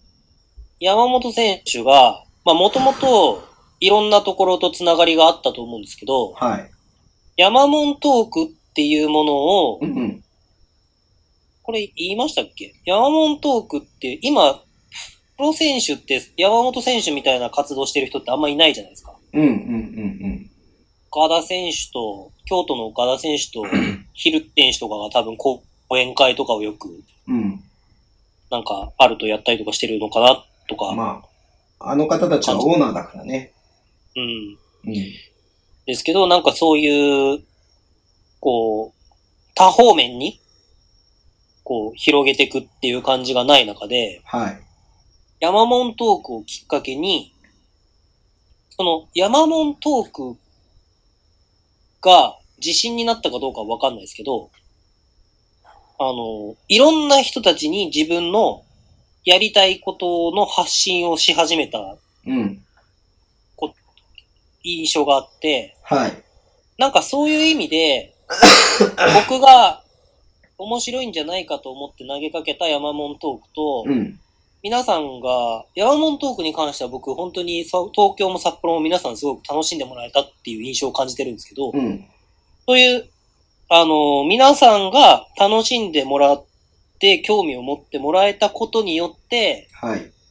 山門が、山門自身が成長したっていううん。印象が一番あって、うん。これが、バスケットボールでも一番大切なことなんじゃないかなって僕はなるほ今ど、な、るほど。この、ファンとうん選手って、ある意味、絶対に交わってはいけない一本のラインみたいのがあるじゃないですか。はい。え必ずそこには一本の壁みたいのがあって、まうあんその、見えない壁じゃなくて見える壁みたいのがあって、うやん。っぱり向こうの領域とこっちの領域みたいなのが絶対存在すると思うんですけど、はい。ただそのバランスがすごく取れて、うん。いい意味で、山本修介をプロにしたのも皆さんだと思うんですよ。はいはいはいはい。だからそのきっかけを作れたのは、87バスケットボールラブとかエクストラパスとかうん。なのかもしれないですけど、うん。やっぱりそういう、もっと山本修介の話を聞きたい、はい。ももっと山本修介の考えを知りたいっていうものを、要はそれって、ただ知りたいんじゃなくて、多分皆さんも、自分の、あの、さっきの、えっ、と、北太郎さんのうん。話にも多分あると思うんですけど、うんうんうん。やっぱり自分の、これからの人生のプラスにもなるから知りたい、聞きたいってうんうんうんいうことを山本修介は発信してくれたと思うんですね。うん。うんうんうん。だからこそ、こう、ここまでいろんな取り組みができたし、今日もライブ配信ができたと思うんですね。うんうんだからそういう意味では、すごくこの数ヶ月ですけど、うんうん。うん。こう、暑い夏っていうと、大げさかもしれないですけど、うん。ブースターとプロ選手の共鳴ができいたはいはい数ヶ月だったんじゃないかなっていうのは、すごく思います。はい。で、これこそが本当に、うん今、日本バスケにうん。必要な、うん。僕は、あの、毎回今、これを別に決して批判するわけじゃないですけど、うんうんうんあの、僕もそういうことを言ってるのかなって思うこともあって、ちょっと考えたことがあるんですけど、うん。はい。最近いろんな発信で選手を見る目って話を僕はよくしてて、うんうんうん例えばもっと厳しく選手を、なんていうんですかあの、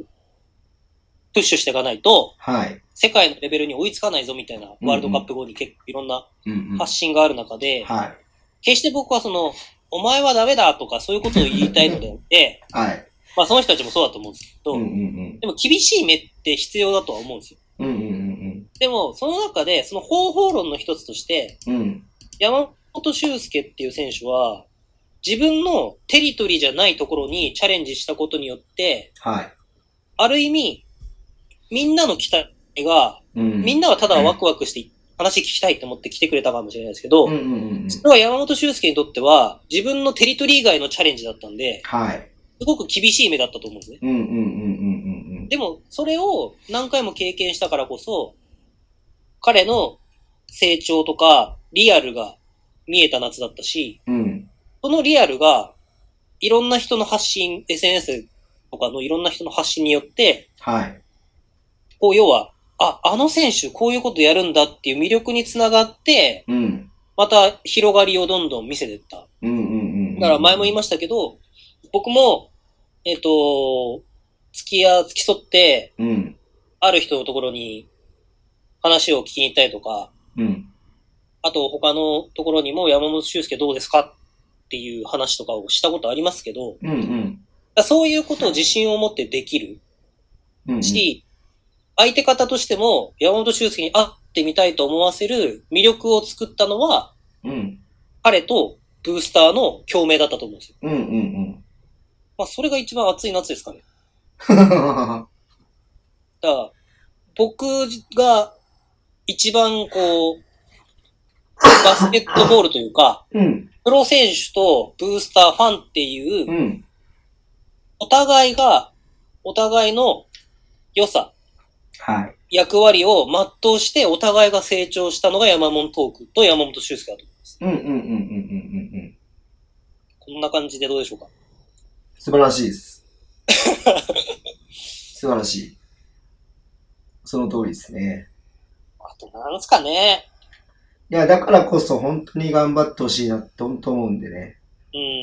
うん。うん。ああ。でも行っちゃったかって感じですね。そうですね。だから、さっきの北加郎さんの話ももしかしたら繋がるかもしれないですけど、うん。あのー厳しいのかもしれないですけど、うん。こう、見えないっていう状況になったら、うん。僕は選択肢としてはやっぱり、も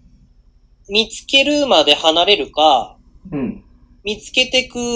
ステップを自分も踏んでくことなんじゃないかなと思うんですよ。だかはいはいはら僕もすごく今日、今、リアルに感じてるのは、い。うん。まあ僕の中で今が一番もしかしたら暑いかもしれないですけど、もう夏の終わりですけど、うんうんこう、山本修介が、さっき最初にも言いましたけども、数時間前ですね。うん。うん。こう、片道切符でもう帰ってくんなよっていう気持ちで今僕はうん。いますけど、うん。じゃあ僕が、こう、まあ僕も一人のファンって考えると、うん。やっぱりこう、追いかけたくなる気持ちってあるんですよね。うんうんうん彼の活躍とか彼がどうなってるかって聞きたい。実際僕は聞けるわけじゃないですか、聞こうと思えば。はい。はいって思うけど、でも彼が進んだ道と真反対に進むかもしれない。うん。今後僕もいろんなチャレンジをしていきたいって思うし、うん。まあ実際もうすでにそういう話を進めてたりとかするんですけうど、んうんうんその中でやっていくことって、彼とずっと3ヶ月ぐらい割と一緒にいさせてもらった中で、うん彼じゃない何かで今度また勝負をしていくわけですよ。うん。うんうんうんそれって彼と離れていくことかもしれないし、彼との時間が、うん。うん。まあカナダ行ったから当たり前ですけど減るんですけど、うん。でも、そういうチャレンジをしていけば、僕は、おのずと必ずまたどこかで、こう巡り合わせがあると思ってはいはるんいで、はいはい。彼がカナダに行って自分の考えうるところよりも遠いチャレンジ、うん。高い壁に向かってチャレンジを、高い壁じゃないですね、高い山うんに向かってうんうんチャレンジをして、離れてくのを、僕は下で見てるんじゃなくて、僕自身も違う山を見つけて、登ってこううん。うんっていうものが、うん。これからの、また、新しい、新しいチャレンジっていうか、あ大切なこと、うん彼を応援するにあたって大切なことじゃないかなっていうんううんうんのはすごく思うので、うん。うん。うん。だから、バスケットボールを、もし例えばさっきの北家老さんが学びたいと思うんであれば、僕はそこに対して、それは僕のチャレンジでもあるし、そうね。うん。で、それでよって、例えばレバンが見てて面白いって思ってくれたんだったら、うん。それはそれで嬉しいことだし、うんで。もそうやってやって1年間過ごして、例えば帰ってきた時にもしかしたら、うん。山本修介がまた何かイベントを起こして山本トークみたいなのをやった時に、うん。よりわかる自分が、そうね。より嬉しくなって、より山本修介が好きになるかもしれないし、そだかの通りですね。うん。らそういうチャレンジを僕らは一つずつしていこうと思えたのも、彼と出会ったから。まあね、そのスタート地点がなければね、そうですね。それもないわけですから。う。うんん。はい。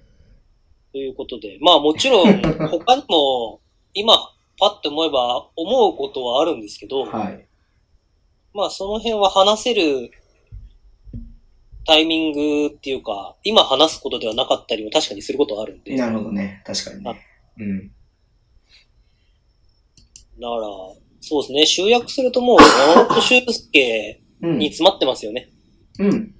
応援する僕らがまた一段レベル上がんないと、そうね。やっぱり彼が離れてった彼を次また応援するときに応援できないうんっ。ていうか、ここの誤差うん。を生みたくはないっていうのは僕のうん。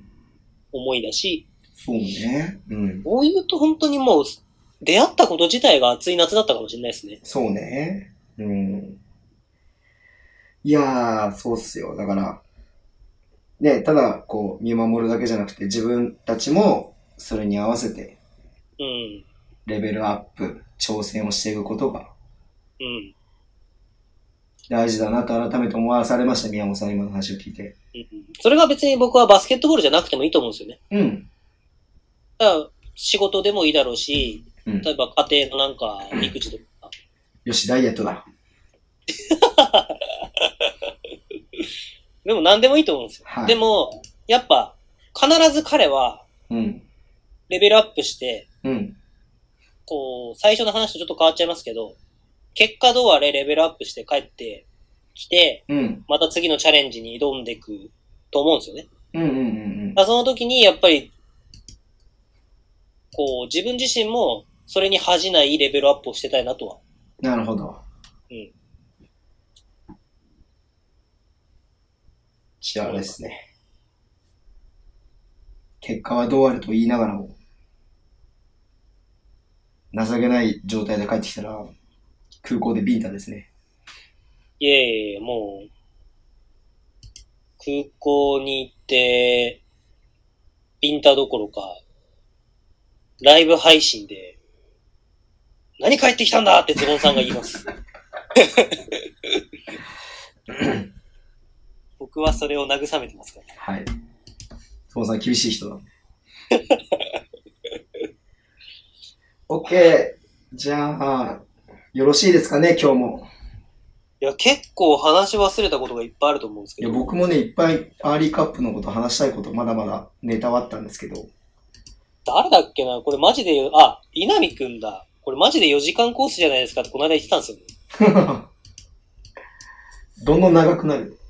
うんうん、これは今回どうなんですか分割して流した方がいいんじゃないですかあああ、分割してらっしゃるなんかめんどくさいと思うんですよね、聞く方としては。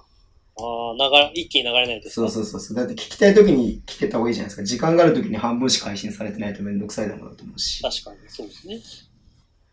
そう、まあ、まあ僕が現地で感じたのは、はい。えー、あの席でじゃないと、わからないことを一つだけ言ってもいいですか、じゃあ。アーリーカップの。ぜひお願いします。折茂さんがむちゃくちゃ喋ってるってことです。喋ってるっていうか、正確に言うとぼやいてるって感じです。ずーっとブツブツ言ってるんですかいやね、あの、まあ、さすがというか、まあ、あれは方針なのか、選手個人の考えなのかわかんないけど、折茂さんって一番奥の席に座ってるじゃないですか。はい。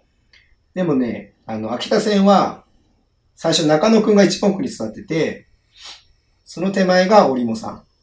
は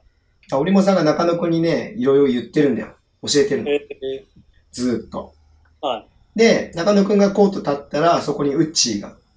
い。えー内田選手。が来て、はいろいろと内田くんと、に話してるね。はい折茂さんがいろいろ教えてるんですよ、そこで。えで、い中野くんよりもウッチーの方がよく喋ってた。ー、え現場からは以上です。ー、なるほど。うん。まあ、折茂さんもね、こう、やっぱ経験値で言ったらね、倍ですからね。倍どころじゃないか。えー、 26倍、お子さん27倍。がバスケやってる年数よりまだ生きてないんですよ。そうそうそうそうそう。だから彼らにいろいろ教えてるんだなっていうのをすごい真横で一緒に聞いてて。うーん、なるほどですね。はい。まあ、ほぼベンチだったんだ、あの席は。はい。じゃあ、こんな感じで。ズボンがぐねったから、宮本さんが急に司会をしてくれるっていう。いや、僕らもチャレンジしていきそうですね、チャレンジしていきままししょうょう山本。修介に恥じないように。はい。僕は、山本修介が聞いてくれるように、もっと短略的に喋れるように頑張ります。そう宮本チャレンジ。はい。ですね僕は早口言葉ちゃんと言えるように頑張ります。来週はマーキース・カミングスとハイパブ・ムールで募集してます。はい。合わせ技できそうだな、なんか。あー、それいいとこついてますね。そんな予感がする。じゃあ、あと、そうだ。うん。忘れてたことが一個思い出しました。いえーもう4時間になりますよ。や、でもこれはちょっといいですか。はい、いいっすよ。うん。あのー僕の知り合いで、うん。レバブで、はい。あの、河辺良平が大好きなおー方がいるんですけど、はい。R さん。えーと、そうですね、R さんです。はい。で、まあ、そんなに好きだったら、うん。もう、エクストラパスに投稿してよって言ったら、うん。本当に来ました。えアーリーカップの河辺。こっからもう一つ行くの味方の長所を生かすための動きは川辺らしかった。仙台戦の2ピリオ、川辺は出てから仙台の得点が伸びなかったので、やはり川辺のディフェンスは有効だと思います。今回は朝日さんと出ることが多かったような。その時、ボール運びしてて、自分の役割をよくわかってるなぁと感心しました。課題はやはりシュート。川辺はプレーの成功率を考えてプレーするので、自分が打つより、他のメンバーが打つ方がいいと思ってる気がする。その思いを継続しつつも、積極的なアタックをして一皮向けてほしいところ。平均5得点取れたら、神様、仏様、川辺様になれるはずです。ってのが来たので、えっと、どうしましょうか。はい。僕がこれをコメントするっていうよりは、 はい。えー、来週じゃあ、目指せ川辺、神様、仏様、川辺様のコーナーに、はい。どうすれば川辺はもっと生きるかをよかったらぜひご投稿ください。はい。ぜひぜひ、それも。はい。いやー、カーベ好きだけどなだからその、多分ね、みんな一緒なんですよ。